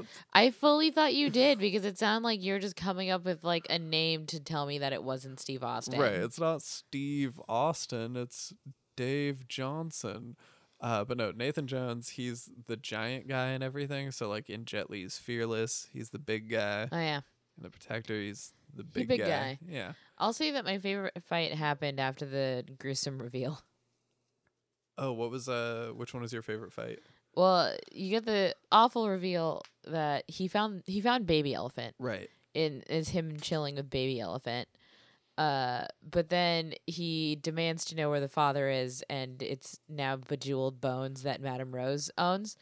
Um, and in that moment, I think I blacked out. Uh, You're so devastated for Elephant. oh fuck! What a day to realize that they're my favorite animal. Um, and uh, shortly thereafter, he's having this like moment where he's like, "Oh, I can't win this fight," and uh, he like thinks about like the weakest part of the elephant and the strongest part of the elephant. So he uses elephant bones to. So even then, he's still going into battle with this elephant uh by using its bones to beat the shit out of everyone. Yeah, he just fucking wails on him with he the elephant bones. ties it his little red scarf to the elephant bone to his arm and just starts and those elephant bones are hanging secure. And then he remembers that the weakest part of the elephant are the tendons and that's why you have to like protect its underside. So he turns those elephant bones into elephant knives and he just like starts cracks them into shivs. cracks them into shivs and just starts cutting up people's tendons. And it's such a where am i? moment uh it's just like where did i end up today uh and i'm obsessed with that fight And it is it is hilarious because yeah, this was coming off of the heels of Ong Bak, which was like, you know, the first movie of theirs that got like international uh success and like made some money. And so, you know, it's now this uh, you know, uh, they have obviously like a much bigger budget and like an international cast and it's like, you know, filmed in Australia whatever. Uh so they like really uh escalated things, but I love it because Ong Bak the movie ends with like a one-on-one fight between two Muay Thai guys in which they throw a lot of like right roundhouse kick and right straight punch back and forth and then they like clinch and throw a lot of knees but it's just like two dudes that do Muay Thai it's a straightforward fight. Yeah, it's just two dudes doing Muay Thai, and in this one it was like, okay, okay, we gotta, we gotta like take things up a notch. We got more money. We gotta go bigger, and so he breaks all of the bones of fifty men, and then he uses elephant femurs to cut their these huge dudes' tendons. I think it's a different also- bone because an elephant femur, I feel like, well, Yeah. who knows? 'cause they have kind of stumpy legs. They're shaped know. different. They're shaped different. They're built different. It's also worth noting that it's Nathan Jones and three other giants that he's fighting. He just Yeah. fights a room full of giants with elephant bones. yeah, which that's what you do. Such an absurd escalation. It wasn't like, okay, he'll fight five guys. It's like, no, he fights giants with elephant bones. And if you think the escalations are done, fuck no. Right. Because it goes from elephant fight to uh, helicopter fight. Yeah, she tries to escape on a helicopter and he flying knees her off of the helicopter and uh, seeming just into a free fall. They crash through the roof, back down onto the elephant skeleton. Where he's caught on his tusks, saved and Yeah. held by him one last time, and then lives happily ever after with his little elephant. And depending where you're watching it, possibly also his father. Uh, and also maybe the villain dies in w- where you're watching, and maybe she doesn't, because Yeah. that also changes. Um, but I have to say, I adored the Protector. I loved It's this. So good. Um, I also think, uh, hindsight, I should have stuck with my original pick that you fought me on a little. What did I fight you Um, on? I'm still happy with the movie that I picked because I think we created an overall theme that makes for a very fun double feature. I agree. But I originally picked Society. Um, oh, right, right. Which is yeah. I'm. Society is also a good pick. because I didn't fight you on it. I said, uh, I was like, they don't. you said hard maybe. okay. Yeah, but it's a hard maybe. Exactly. I think you misinterpreted the hard. Cause like maybe is like a 50-50. Hard maybe is like an eighty percent. I thought hard maybe means barely maybe. Oh no, then I would have. Oh, I guess I wouldn't have said barely maybe. What would I have said? What do you say when something's barely? Ma- I think I'd just say maybe. I say hard maybe. oh, see, I think I would go maybe. Yeah, it would be maybe with a question mark. That's what I say for barely maybe. Well, I didn't pick Society. what I did pick was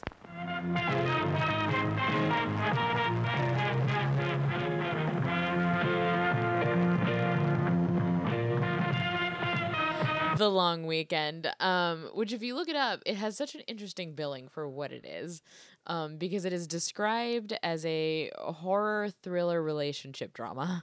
oh, I agree with that. I think that's all accurate. I think it's all of those things. I think uh it I I definitely remembered more like scary elements than I think there actually was in the end, but like I think the soundtrack definitely like keeps it in the world of like this is a horror movie. Oh, I think it's scary as shit. I think Uh, it's a very scary movie. It's a very scary movie. Um it's very different from the angle that I was going with with society because I was like kind of keeping it in like Pulp Town and just like rich people eating shit.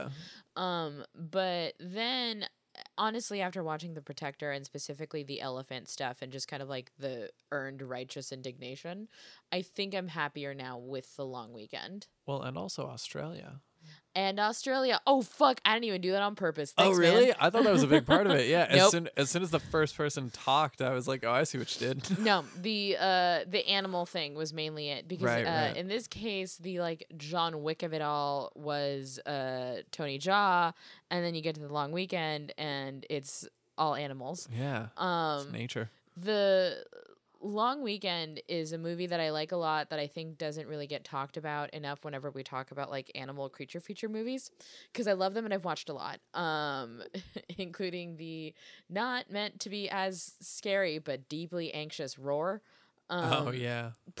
i watched that with my friend olivia once and uh i think i like chewed off some skin on my tongue No, no, it's impossible to watch Roar and not just be like white knuckle the entire time, just like, uh the uh Tippi Hedren's husband, I can't remember, but he was like the reason like they did the whole thing. Um his son described him as a huge dick for that whole movie. Um but I I really like a long weekend because it's just straight tension for a whole 90 minutes. Yeah, so I I had never seen Long Long Weekend or perhaps even heard of it. Uh, so you picked it, and I was just like, "Cool, yeah, I don't know, let's let's see." Uh, as we said at the beginning, it's the first one we you know have done where both of us have not seen the other person's pick. Uh, I adore this movie, and I Really? Oh, I'm so happy. I okay, so I should I should say this uh for for folks uh listening. Uh I make a really deliberate point of not discussing the movie very much when we're watching it or even like after we finish it. I'm and my like brain doesn't work that way. See, I I have to because I I can't I'm incapable of saying things more than one time. Uh no, I I genuinely because I've done it before like in in early episodes, if I get too psyched about a movie and I talk to you about it before we're recording, I say all the stuff that I want to say cuz I'm really psyched and then when we record I just blank. I I'm- have to say it or I forget. yeah, no, see, I'm the opposite. I say it once, and then when we record, it like it f- would feel inorganic to me if I was like trying to remember the thoughts that I had earlier and like reiterate them or just repeat them. Uh, and so, uh, and I know because it has uh happened, but yeah, so I have to like uh for just for the way my brain works, I have to make a really like concerted, deliberate effort to watch the movie and not really react to it and th- then talk to you about it here for the first time so that I'm like this movie. I literally no clue that you loved it. yeah, no, I fucking love that movie. Uh I'm Yay. for sure gonna watch it like many times throughout my life. Uh and I actually uh immediately had the concern because obviously I could talk about like Tony Jaa and Muay Thai for Uh-huh. Uh, weeks. Uh, I could also talk about this one a lot. I feel I have like way too much to say about it, but why don't you run us through uh long weekend? Oh, and I will say this is one I would say like go watch it. Like don't spoil this one. No, this is one that you actually really don't want spoiled Yeah. because there's a lot of like Like go into it blind, go watch it. it has a Uh, lot of earned shocks in it. Um, there's a lot of like, uh, there's a lot of moments where honestly I'd feel particularly bad if I spoiled it for you. And I know it's like one of the trickier ones to find. Um, it's on iTunes and YouTube. Um, I think it's actually cheaper on YouTube than it is on iTunes. Um, damn it, I keep moving the mic too close to my mouth because we don't have the arm set up yet. But uh, this is one that I found after again, same friend as before, Olivia. She introduced a different Australian movie to me called uh, A Quiet Earth or The Quiet Earth, which is a sci-fi movie that I really love. Um, and around that time, I was like, damn, I feel like Australia just does like these really good character pieces around like the 70s and 80s, and I've never seen any of them. So I was looking into more around the same time. And one of the ones that popped up was The Long Weekend. And uh, initially, the way the trailer looked, because I looked at the trailer online, and again, like a lot of the times trailers like were maybe like a little bit more like campy and exploitative to like get you in the seats but the trailer made it feel like it was going to be like you know like a like a b movie ass creature feature Right, right. and I didn't know that I was going to be settling down for a very tense relationship drama, the way like that A24 wants to do now between people. Yeah, No, absolutely. Like I, I know they remade it. I don't know how the remake I haven't seen the remake, don't but- know that I care to see it, but I feel like you could I think this, this is perfect. yeah, I feel like you could put this out right now and like A24 would release it and people would lose their shit. They lose their minds over it uh because it's done at like such a slow pace that trusts you to like gain everything. And you're like in that same like these cou- this couple has such shitty fucking communication that you're in the same level of like I don't know what's going on with either of you but I'm also upset. Yeah. um and uh it's it's it's drawn out so well and a lot of the scary parts are also like uh they're not as immediate as you think it was because like especially in the 70s and outdoors you're like kind of trained in your head to be like and then something pops out of the woods and is horrific. But a lot of the time it's just dread um but basically what this movie is about is a couple who's going on vacation together and like from go clearly something is like not right with them like they've got like they've got the attitude of like two people that have like been fighting Right. And like before we see them directly interact, uh Marcia Marcia? I, it's marcia which i feel like is just Marcia, but like enunciated more because it's Yeah. Australia Marcia. marcia So Marcia, uh, she's on the phone with someone and is talking about uh, uh, essentially that she's like dreading this weekend. They're like, "Oh, where's he dragging you to this time?" And she's like, "Oh," and it's very like, uh, you know, this is gonna suck. and then he pulls up, uh, hits hits the car that's parked in the driveway, because he's driving like a reckless asshole, and then pulls out a rifle and just scopes it on his wife, and is just like looking at her through the sights of the rifle, like out the window, and then and then goes inside, which is a terrifying and just like you know it, it can be anywhere on a spectrum from like i'm considering killing my wife to just like i'm an asshole who's careless with guns and i'm just like checking Either out my way, scope he sucks. either way he sucks immediately you're like i hate this dude and, Yeah. but like she hates him too and they hate each other She comes out. She doesn't even even want to bring like their dog that she's calling his dog along. She just wants to like leave it with a bunch of cans of food and be like, ah, let it fend for its, for itself. Um, and they're tense and like on the brink of a fight the entire way to this vacation. Um, and on their way there, because they're both like in different states of unrest, and he even like stops for a beer at some point.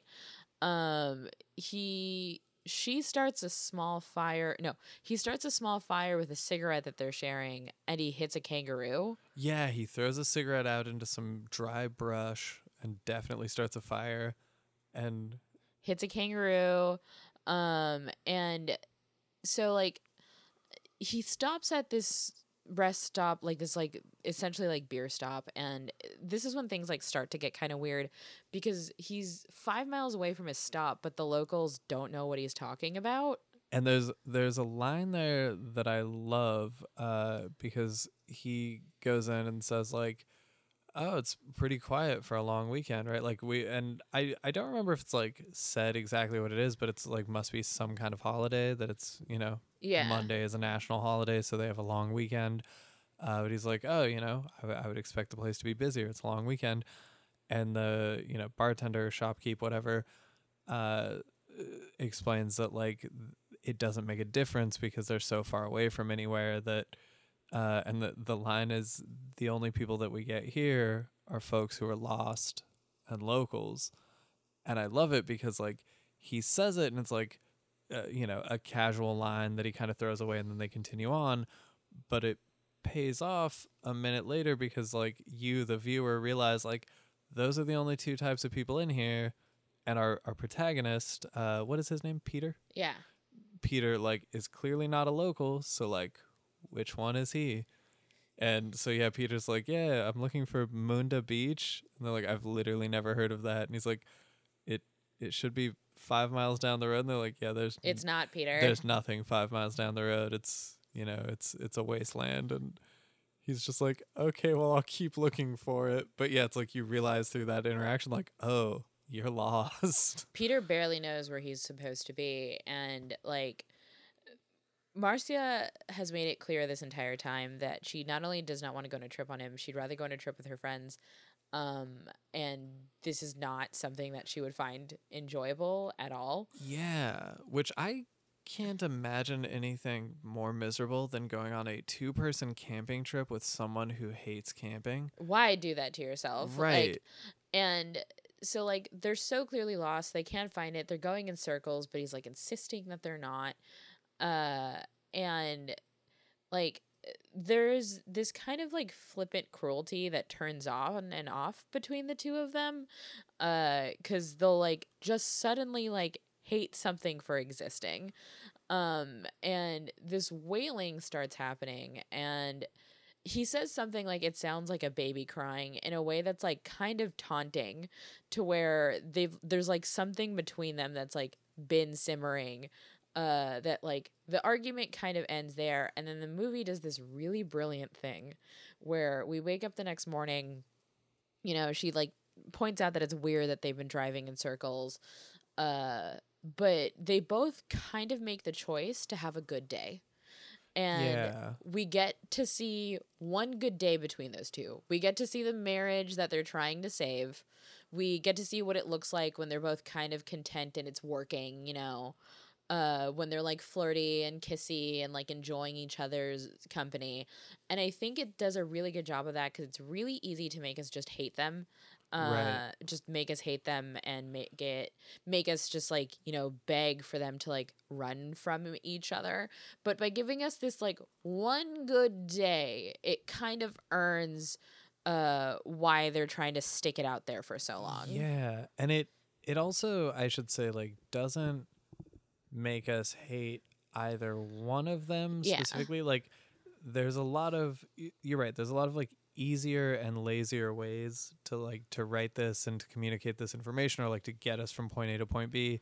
And uh even like in the, you know, opening it's like you see him like pointing the gun at her and driving like an asshole and I'm like, "Oh, this dude is terrible."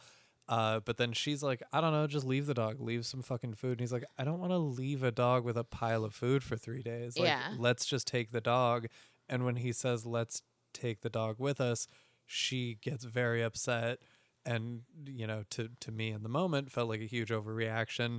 And so I'm just kind of like, oh man, do they both suck? Like, do I hate them both? But then, like, at varying points throughout the movie, it's like, oh, I'm so much on her side.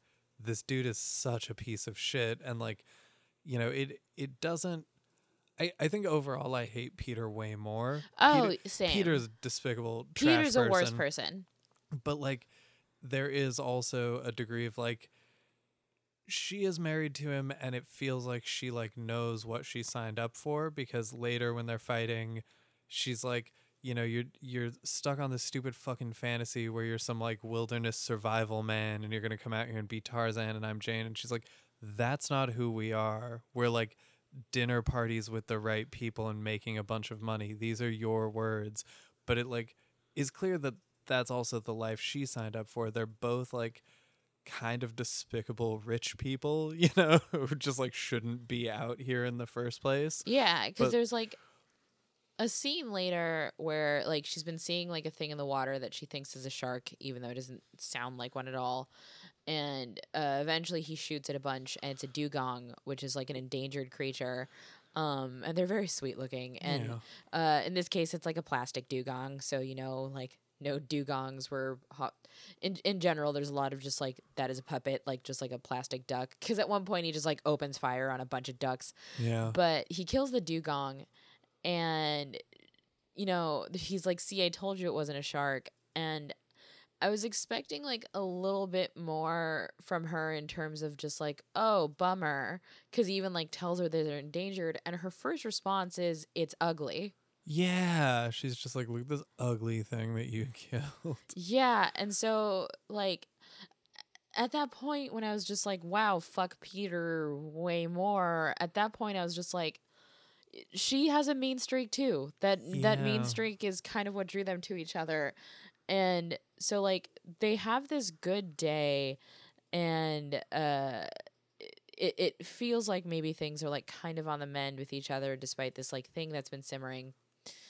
And they start to initiate sex and she says she doesn't feel comfortable um she doesn't feel comfortable and you know she's just not there and he flips out and we see a conversation of just like a medical procedure happened and she like is in the clear for sex but she doesn't like feel good about it and at camp this fight finally bursts open and you think it's like all of the reveal of like what their fight is going to be but no there's layers to it more later but uh, we find out that what the medical procedure was and why she's been so depressed is because she had an abortion she did not want to have Right.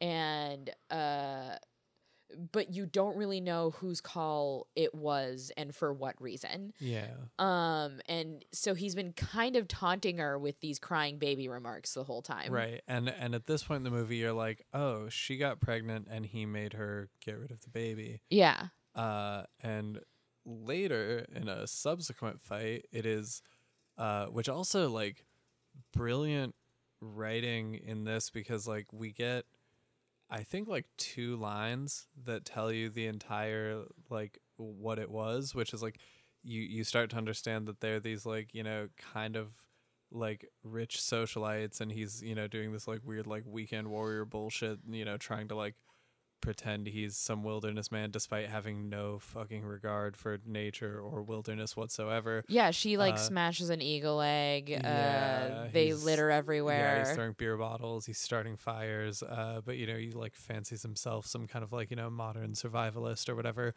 Uh, but there's just a couple of lines that reveal that uh, she was pregnant with uh, someone else's baby, uh, not his, and it was a man that he, like a neighbor, I think, that he pushed her to because he wanted to have sex with someone else as well. I think that dude's wife. yeah. And so it was like another couple, and he was like encouraging this so that he could have sex with the wife. And it seems like that did not happen, but then she got pregnant and, you know, felt pressured to have an abortion. And then he was like, whatever, I would have kept it. I love kids, but it feels like that's probably not true. And just like, He just kind of said that to hurt her. yeah, and it's like just a couple of lines, and these other characters that they're referencing, like we never meet. You know, the movie for the most part, there's, you know, the people they see at the the one, you know, kind of like roadside stop where they, you know, where it becomes clear that he's lost, and there's one other character at the end essentially, but like most of the movie these are the only two people and the entire you know thing is just on these two characters which i kind of love. Uh, but just in that small interaction we like learn so much about what their life was and what type of dude he is and like these relationship dynamics that they had. Uh boy i i could unpack this movie for a while because Their it is- relationship dynamics are layered out and paced out really well and given it to us like not all at once because it kind of knows that we're going to be forming our opinions as we go and if we have it all at once then we don't really have these like back and forths between like whose side you're on. No, and it's like you you kind of it's such a good deliberate kind of drip feed of information because when things start getting scary, like you still want them to survive and there's still like hope that like things will be okay and they'll like get on the same page again at some point. You know, you're still like, ah, maybe they'll figure it out and then by the time things are like really unraveling, They're already done. yeah, and you do kind of dislike both of them. So by the time things are getting really bad, you're just kind of like, oh, things are gonna get bad. yeah, because you kind of realize like, because she's been begging to leave. Like something feels weird to her. Like you know, his harpoon went off. Like with the safety still on. Uh, she keeps hearing these strange noises. She feels like there's something in the camp. Um, well, and and initially, a lot of it is just that she doesn't like camping, and she's like, this isn't for me, man. It's bugs and it's hot sun and cold water. I want to be somewhere comfortable. I want to go to a hotel. This isn't how I want to spend my vacation. yeah, and then Let she me like go home. it starts off that way, but then she starts like urging him, like, "Hey, it's not even just that. I just don't feel good here. I don't feel safe here." He gets attacked by a bird. He gets attacked by a bird and he tries to play it off and he doesn't even leave until he like gets bit by a possum and like in a really aggressive way that he wants to go. And even then he tries to draw it out cuz he like sees someone else there and she's just like I want to go. I want to leave. I want to go where I've been trying to go all weekend. And so he like demands to go see this other van that he saw earlier in the week. And that fight there, I didn't expect to be the one where everything like really blew up between them. And it like felt like it wasn't happening out of nowhere because she was driving. She was Right. driving. She was quiet. You know, he makes a remark about how, like, oh, I guess you're going to ignore me that now. And then that's the thing where like everything's on the table and she's just like, I want a divorce Monday. And he's like, well, it's a long weekend. You have to do it Tuesday. Like, yeah. they're like we're done we're ending the marriage here like it's over and then that's when everything like kind of gas pedals into like the horror movie that it's been like teasing this whole time because you know you have these moments of tension and these sounds in the woods and these things where they're like uh building dread but then you also have the fucking dugong which feels like a telltale heart because like it keeps wailing even though it's dead. He has to keep shooting it and it still keeps bleeding and it keeps like even though it's not moving moving closer and closer even though he buried it to where Right, their like- spot is like we don't see it crawl necessarily. It's just like they come back and it's like been moved along the beach. Yeah, and so like, you know, already like that part is adding to like that like general sense of like something bad is going to happen. And he goes to investigate this and she uh at one point tries to walk into the ocean. Yeah. Um he finds a like snarling dog in the woods in an old tent and well, it's like an abandoned campsite. Yeah. That's kind of creepy because there's like kids like dolls. and he like, found that Barbie on the beach earlier. Yeah, the Barbie, which was covered in a mysterious green mold, which Mhm. also affected their food. Like their food spoiled really quickly and inexplicably because of green mold. Uh, but yeah, dog in the tent. And so like he comes back and keeps her from going into the ocean, but he like notices that that, that van that they saw earlier was now in the ocean and he like dives in and sees a body. Yeah, there's just a woman who apparently drove her van into the ocean.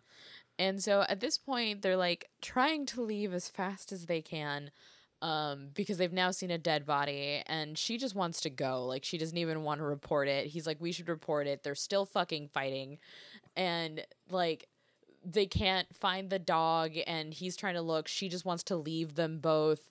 Uh and so she decides to take the car and leave Yeah. and uh, it's where they split off that their fates just kind of seal um because she drives into the woods and she's just being attacked by birds that are just like diving and like Just- killing themselves on her windshield. Yeah, dive bombing the windshield, so it's just like the windshield wipers just scraping blood and like bird viscera away. and like she drives into just like a bunch of spiders and spider webbing and she can't move further and she runs out which is just its own like nightmare.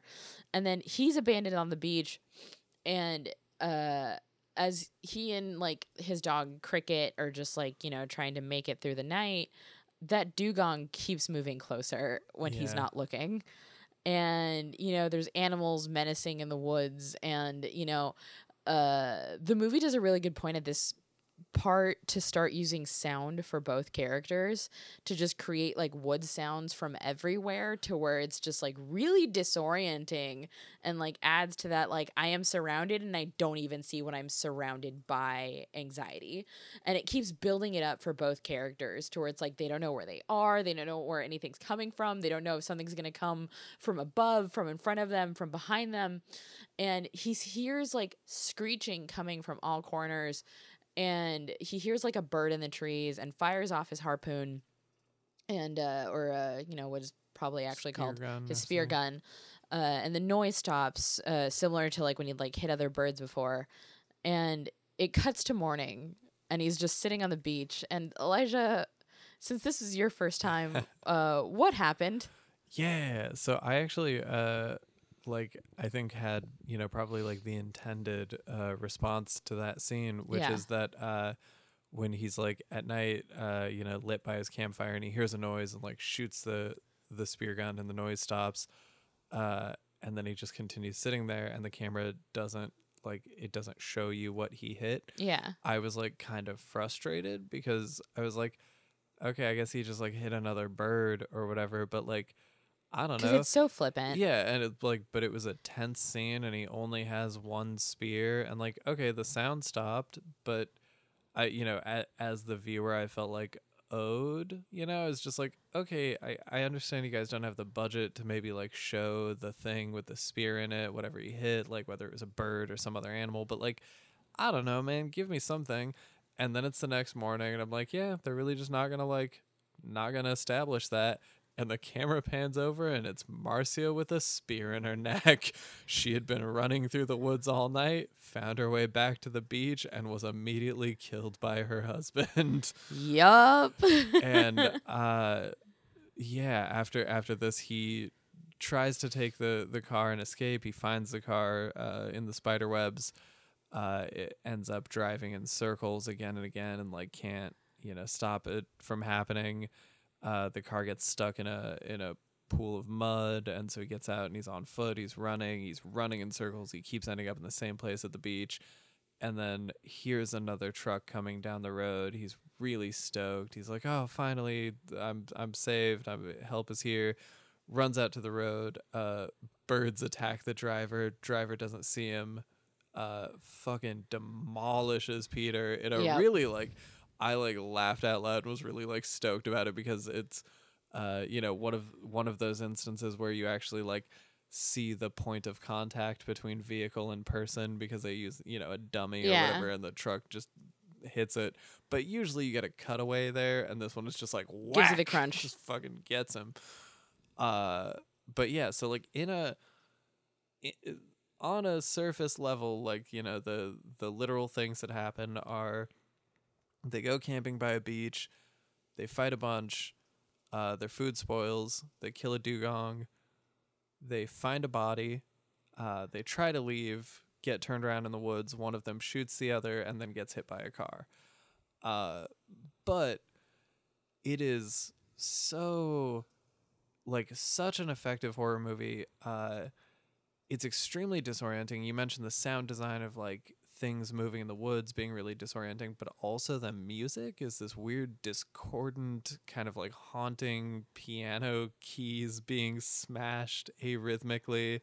Uh, like I love the music, uh, and it it feels like a like a fucking like Lovecraft story. If uh, if I If Stephen King did Lovecraft it. more. yeah, there you go. I I do like Stephen King more. Uh, it just yeah, it's very you know like okay, it's a very like karmic retribution tale. They're being cruel to each other. They're bad people, but there's also this like clear almost like willful disregard of nature and like disrespect of nature so it's like yeah you start a fire you hit a kangaroo you you know you throw your beer bottles everywhere nature fights back it it overtakes you it kills you but it's not like the presentation is so far from being straightforward. It's not like eh, you know a, a lesser movie you run over a kangaroo and then a bunch of kangaroos kill you. Yeah. in, in this it's like there's a green mold which he sees first on a child's toy and then is rapidly affecting their food. There's this telltale heart dugong that seems to be immortal and is like an avatar of man's sin there's the other campsite where there clearly were once children but they're now gone there's a dog left abandoned in a tent who is so angry and just growling and hates him there's a woman who has driven her van into the ocean. Her kids are gone and she drove into the ocean. We don't know what happened to their Yeah. campsite. Was it a similar thing? Did nature like destroy them systematically as well? Uh we we don't know why, you know, like a possum and an eagle attack him. We don't know like just each step of it is so it has a sense of like cosmic horror that feels like it borders on supernatural. Even like them ending up somewhere that's like we are nowhere near a beach you people are lost and then they keep passing the same arrow carved into a tree and they're like oh we're driving in circles but the next morning the arrow carved into a tree is like 10 feet away from the beach. They were there the whole time. It feels so like yeah supernatural horror uh and there's I, I think like for my money maybe a small hint in that like uh there's a radio broadcast about some like nuclear testing site or something that they they hear on the radio. And so it's like okay maybe there's some kind of like this is like nuclear waste runoff or like radiation that's like making everything weird uh but yeah it just feels like nature is fighting back in a way that's beyond man's comprehension Yeah, it's the kind of thing that I like. It's the kind of thing I really love about. uh I feel like there's certain authors that when they write about nature, they don't get like, you know, real Walden about it. They don't get like real Thoreau about it in terms of like waxing poetic about like, oh, the beauty of nature. And that like realize that it's like a terrifying eternal thing that like exists longer than we ever will. yeah Like again, I've mentioned this poem a million times, but the Ray Ray Bad Bradbury poem "There Will Come Soft Rains" is one of the like most like terrifying pieces of literature I read uh, when I was younger because it was one of the first things that illustrated that after I die, like birds won't give a shit. Like, Yeah. like that, you know, grass will keep growing and like the sun will keep shining and like every, like, I am like but a blip in terms of just like what exists uh, in the natural world. and uh my favorite pieces of media are things that like understand that and like read it in a very matter of fact way. Um eh, my favorite types of writing about nature are yeah. that I uh I kind of like roll my eyes at like uh Henry David Thoreau and like uh Walden um but like uh Annie Dillard uh is a nature essayist and like poet that I that I adore. Uh like Pilgrim at Tinker Creek is is one of her uh, uh like a piece of writing that I love.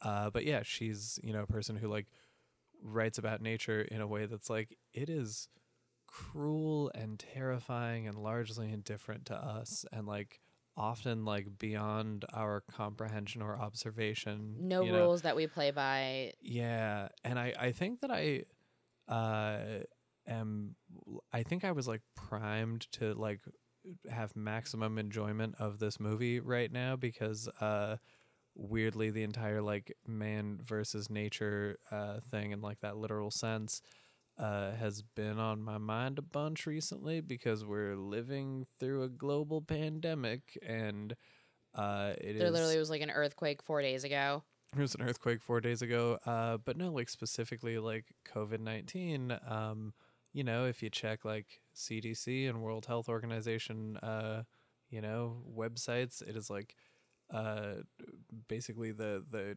agreed upon thing is that this is a strain of a virus that likely originated in animals, most likely a bat.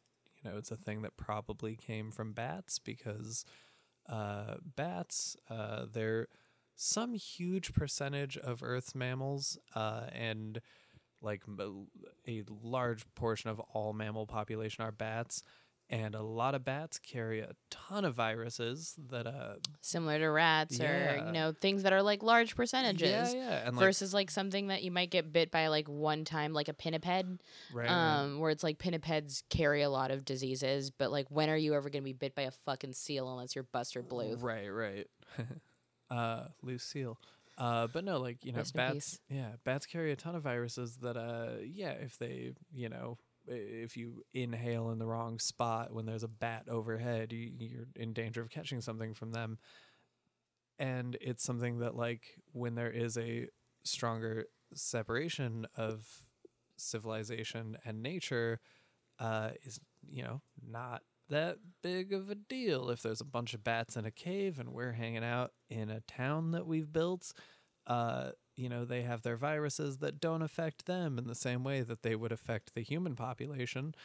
Uh but then we turn this cave into a tourist attraction and we you know bulldoze the surrounding area and force them to live under a highway overpass and uh, or like you know like Lyme disease uh, like was not the problem that it was until uh, there's some like population of mouse or rat that uh, tends to carry it and it's something where like if a tick bites you know this like white deer mouse or whatever it is uh, that tick then has like a 90% chance of getting Lyme disease and then carrying Lyme disease to anyone else it bites. or uh, alligators in a grocery store because you just built on into a swamp Right, right. And so and so like the thing with these mice was that like they were not that big of a problem until we started, you know, pushing civilization into these ecosystems and the things that we push out are the natural predators that would control this mouse population.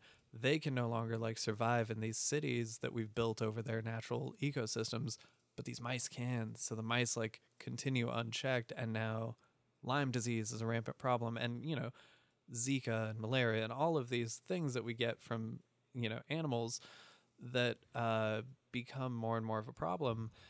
And I don't know why lately that's where my head's been with the virus. It's like, uh, in a very like literal and direct sense, it is just nature fighting back. It's just like the laws of nature, these things that already existed before us and will exist after us, uh, affecting us because we're fucking with them. You know, things that like humanity could have just as easily avoided and just like just don't go over there. You know, don't go in the scary basement. Don't read from like the book that's bound in human flesh. don't build a mansion in the hollywood hills and be surprised if a coyote eats your dog Yes, Exactly. And so it's like it's it's one of those like where it really is just the the things that we learn from watching horror movies, that thing that feels really obvious in retrospect or from any outside perspective, and it's playing out, you know, on this massive global scale in real time and we are like witnessing the repercussions in real time. We are in the second act of the horror movie just like, oh yeah,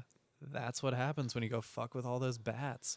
Yeah, and like I think that's one of the reasons why I really loved this double feature because it's basically a double feature that's like I mean, both absolute bangers of movies, like totally Oh, different. absolutely. But the theme is when it like fuck around and find out with Mother Nature. Like yeah, absolutely. I mean, Tony Jaa being the uh, the avatar of vengeance for elephants, but it's uh, you know, and in the other it is just nature itself. But it's uh, bougie rich people in Australia who are like, I don't have to play by the rules of nature. I am man, the strongest thing of all, and then they get fucked up. They get wrecked. Yeah, like this is a double feature I would 100% go to see because it's A, really easy to market. Uh, you know, just don't fuck with Mother Nature.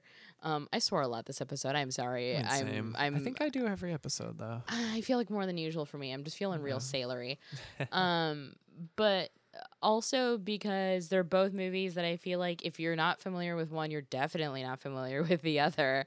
Um, and uh, I don't know. Also, like runtime wise, just like that sweet spot of like ramp up and then chill out. I was gonna say, yeah, we watched it uh, Protector first, and then uh, Long Weekend, and I think that's the way to do it because Protector.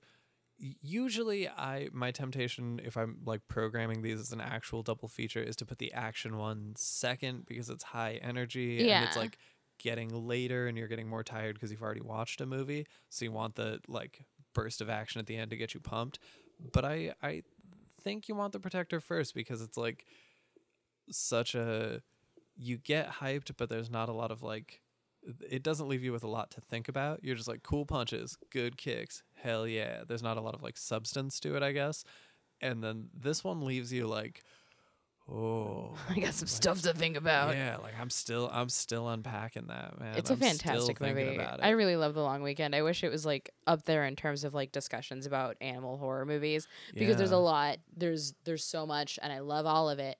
Um, but I think this one like deserves to be on a lot of rosters when Yeah. it, it- whenever it comes to like those rankings. No, I'm, Um, I'm gonna watch it again a lot. I also I like last thing, last thing. Uh, just the you know I kept saying like this kind of like cosmic horror, almost supernatural, and I do feel that, but like Yeah. it also is something that like as you said like so much of nature is you know like just vast and incomprehensible and so much like bigger and greater and grander than us like there's so many things that like were we not taught this by scientists who eventually discovered this after years of you know trial and error and generations of like what the fuck is happening so much of what we like take for granted in nature is like baffling and terrifying. Like you know he gets bit by the possum and i'm like oh maybe that possum is rabid. But like that's only because i like have been taught what rabies is. You know it's a thing that we've like discovered and learned about. But you're just like sometimes animals are just fucked up and angry and like we don't like that's just a thing that happens in nature. Oh, you don't know my like- rabies thing. What's your rabies thing I uh not as much as I used to, but for like 3 years every month I thought I like got rabies. you just thought you had rabies all the time Well, because once you once you show symptoms, you're already dead. oh shit That's how rabies works. okay Um, and also you can like not show symptoms for I think the longest case was like six months. I could be wrong. But the thing is, uh, as soon as you are bit, uh, you have to immediately get the shots. But uh, no one has ever, I think, on record so far, shown symptoms and survived. Damn, I had no Um, idea. yeah. So I've like, been bit by a lot of wild animals. I'm always like super cavalier about it. I'm like, Exactly. ah, well, there, nothing's going on, so I don't have rabies. And I didn't realize that if I knew I had rabies, I was already dead. I believe possums can't be carriers, but like a lot of other animals can be. Um, and so a lot of the cases where it's like if you're already foaming at the mouth, if you're already like showing the symptoms, symptoms of rabies, like bye bye. wow. Um, so there's also a period of my life in which I was just like bitten by a lot of shit. Um, even if it's just like friend dog, where it's just like, oh, puppy got scared because a car backfired or whatever. yeah. And then I would just be sitting around and I'd be like, could I have rabies right now? Like the way women do when they like, well, anybody with like a uterus does when they think they're pregnant. Right, right. Um, uh, but with rabies. That's amazing. Yeah, um, God, I feel like I'm gonna do that now. Now that I have this knowledge. Uh, but no, just all this to say, like you know, I I keep like referring to it as like vaguely supernatural, but also like I don't know, man. Maybe there's just a mold that does that really quickly, and like you know, maybe maybe dugongs are just really fucking hardy and like continue living for a while after you should like. It's it's nature. Like maybe that shit just happens Nature's and is weird, terrifying. yo. Nature is weird and scary, and so it's that sort of thing where, like, Cordyceps? yeah, cordyceps are a thing. This cordyceps fungus that like zombifies ants. That's a thing that exists in nature, and that's terrifying. And like, I I feel like you know I could just as easily be on a camping trip and have surreal and terrifying shit start happening, and write it out because I'm like.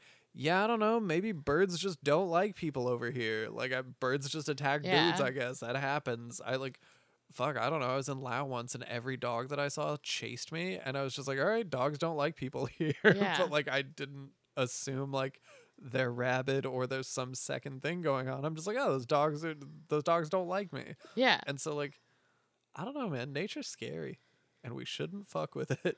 No, we should have a very healthy respect for nature. And I have picked my snack pairing um, because Don't Fuck with Mother Nature is the uh, double feature pairing. And I picked my snack pairing, and I don't need anything else for it. It's just one thing Oh, it's animal crackers.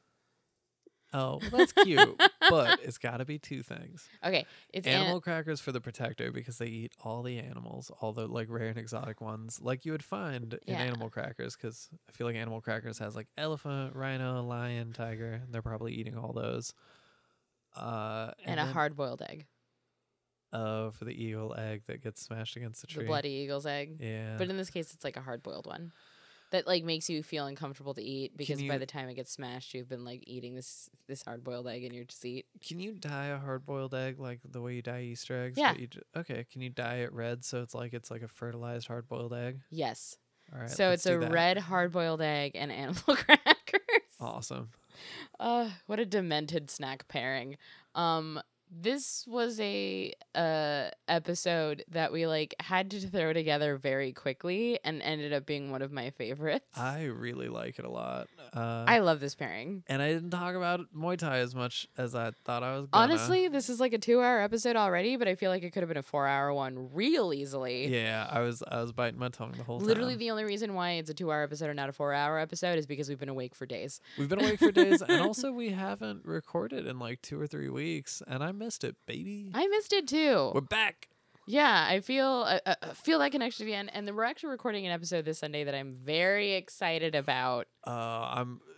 I do we spoil the movies? Are we allowed? I guess we can. We right? can tell just, we can just them. say- yeah. So we're doing uh the remake Evil Dead, which uh, Elijah watched the first time, and I cannot wait for you to hear his reaction. That was a first time watch for me, and I I paired it with Broken Path or uh, Attack of the Yakuza. How dare you? Uh, and I okay, I'm really stoked because uh, the guest Devon Taylor, uh, I I don't know them personally, uh, and I know Vanessa had uh, spoken with Devon them, but messaged us. Yeah, and, and I I was basically I was like Vanessa, do you know like how down this guest is? And she's like, what do you mean? And I'm like, the movie that I really want to pair it with is not a not a good movie in the traditional sense. So we need someone who's gonna be into it. And I was really stoked when I when I sent that pic. Uh, Devon was like, "Oh hell yeah!" and I'm so relieved. yes. um. So, uh, Devon, if you're listening, we're very excited to have you We're on so and pumped. to record Sunday. I was very Um, self conscious about this pic. yes. No, I'm real pumped about it. Uh, but yeah, we're back, baby. Uh, and uh, I sincerely hope you watch this double feature because I also cannot think of something more perfect for spring, as like animals have its awakening, but we also are like releasing onto the world again soon. Yeah. Uh, to maybe be a little bit more mindful about the uh footprints that we leave. Um, Don't steal anyone's elephants. don't fucking steal an elephant. And also, if a little boy wins an elephant on your radio show, give it to him. give him the elephant. Give him the elephant. Um, I'm feeling weird. I'm gonna smoke an entire joint and edit this episode. But you can find this podcast on uh, Kick Scream Pod on all forms of social media, where you can inter- interact with me or Elijah or incredible producer Sam. Um, and uh, you can find me on at Nest Gritton on all forms of socials. I have a couple articles on Fangoria.com right yeah, now. you do, and they're really good. And in the everyone should go read them because my wife's cool. Stop. um, and uh, just some other fun stuff coming out soon. Uh, man, I don't know, maybe a haircut down the line. What are you doing, Elijah? I'm just, I'm just chilling. You have articles on the Patreon, doofus. My favorite thing is when I give a stupid answer and then Vanessa looks at me like, "What are you doing?" and gives me like surprised and angry face. I I live for it. Uh, no, you can find me on Twitter. I'm at Elijah underscore pizza. Uh, and that's that's a. I mean, um, we're gonna be fully vaccinated soon, and when we are, I'm gonna be wrestling people in our backyard. So like, I don't know if you want to come over and spar sometime. Hit me up. Also, I full, I fully, fully want to do a, uh, if it's possible and like safe and healthy to do so, a fall winter tour because that would just be amazing. That would be cool. Yeah, we want to do live shows. Uh, let us know what kind of content you'd like to see on the Patreon. what cities we're in so we could start figuring out where we'd like have an audience at because we have we have friends who have theater like have theaters who we have friends who like curate at theaters in different cities so like it's actually kind of possible for us to like get a lot of these together Yeah, so let us know. Uh, and again, if you would like to spar with me in our backyard, please hit me up on Twitter. I'm at Elijah underscore pizza. You can come over and we will fight. She's shaking her head no, but I am nodding my head yes. come over if you want me to just like sit at our window with a coffee cup and just sip it intermittently while you fight in our backyard No, it'll be fun though. Yeah. It's sparring. It's it's play fighting. You get better at fighting. It's and good. as always do what you can to support your local movie theaters because we want to go to those soon and so you could fight elijah in the aisles uh, so you can throw each other around in the aisles. I feel like we're gonna fucking do a tour and have to sign a waiver because someone's gonna break your collarbone, man. Yeah, it's gonna be awesome. God damn my Elijah. my favorite shit was uh real quick r- one more last tangent uh when we did a martial arts demonstration before a movie at the uh, Philadelphia Unnamed Film Festival uh, a few years back it was me and my brother Joe and it was not a planned martial arts demonstration but the projectionist uh could like wasn't gone they had like taken a break at the wrong time no one could find them they couldn't start the movie so the person running the festival pulled us aside and was like hey I know you guys like have that film series in Denver where you do like martial arts stuff. This is an action movie. Can you do one of those and just like buy time? And I'm like, yeah, how much time do you need? We'll just go out there and fight. And she's like, as much time as you can buy. So we go out, we do a martial arts demonstration. And at the series in Denver, people like knew me and we had our regulars and they're like, oh yeah, you're the host of this martial arts series. At this film festival in Philadelphia, I was just some guy who wandered in. I had not like introduced any other film there. And so I was like, I don't know why this made sense to me. I was like, I need to buy credibility quickly with this audience. It was also a bigger audience than we'd ever done it for. So I was like, all right, so you know, I, I am a professional fighter. You know, I've uh, have uh, taught martial arts or like self defense before. I was like, uh, I'm sort of qualified, but would anyone here like to fight me? And no one raised their hand. I was like, cool, I'm more qualified than any of you. I was like, if none of you can confidently fight me right now. You know what? And, That's a good measuring stick. Right. I like that- that measuring stick. and I, I realized after the fact, like, if, if someone in there had been like, yeah, I'm a fighter, I would have been obligated to just fight a stranger in a movie theater. But so, yeah, we're definitely going to have to have waivers uh, for Kicking and Screaming Live because. Because we're taking on all comers, throw you out. baby. and as always, support your local movie theaters uh, so that you can one day kick Elijah in the chest in one. Uh, and we love you. Love you. Bye.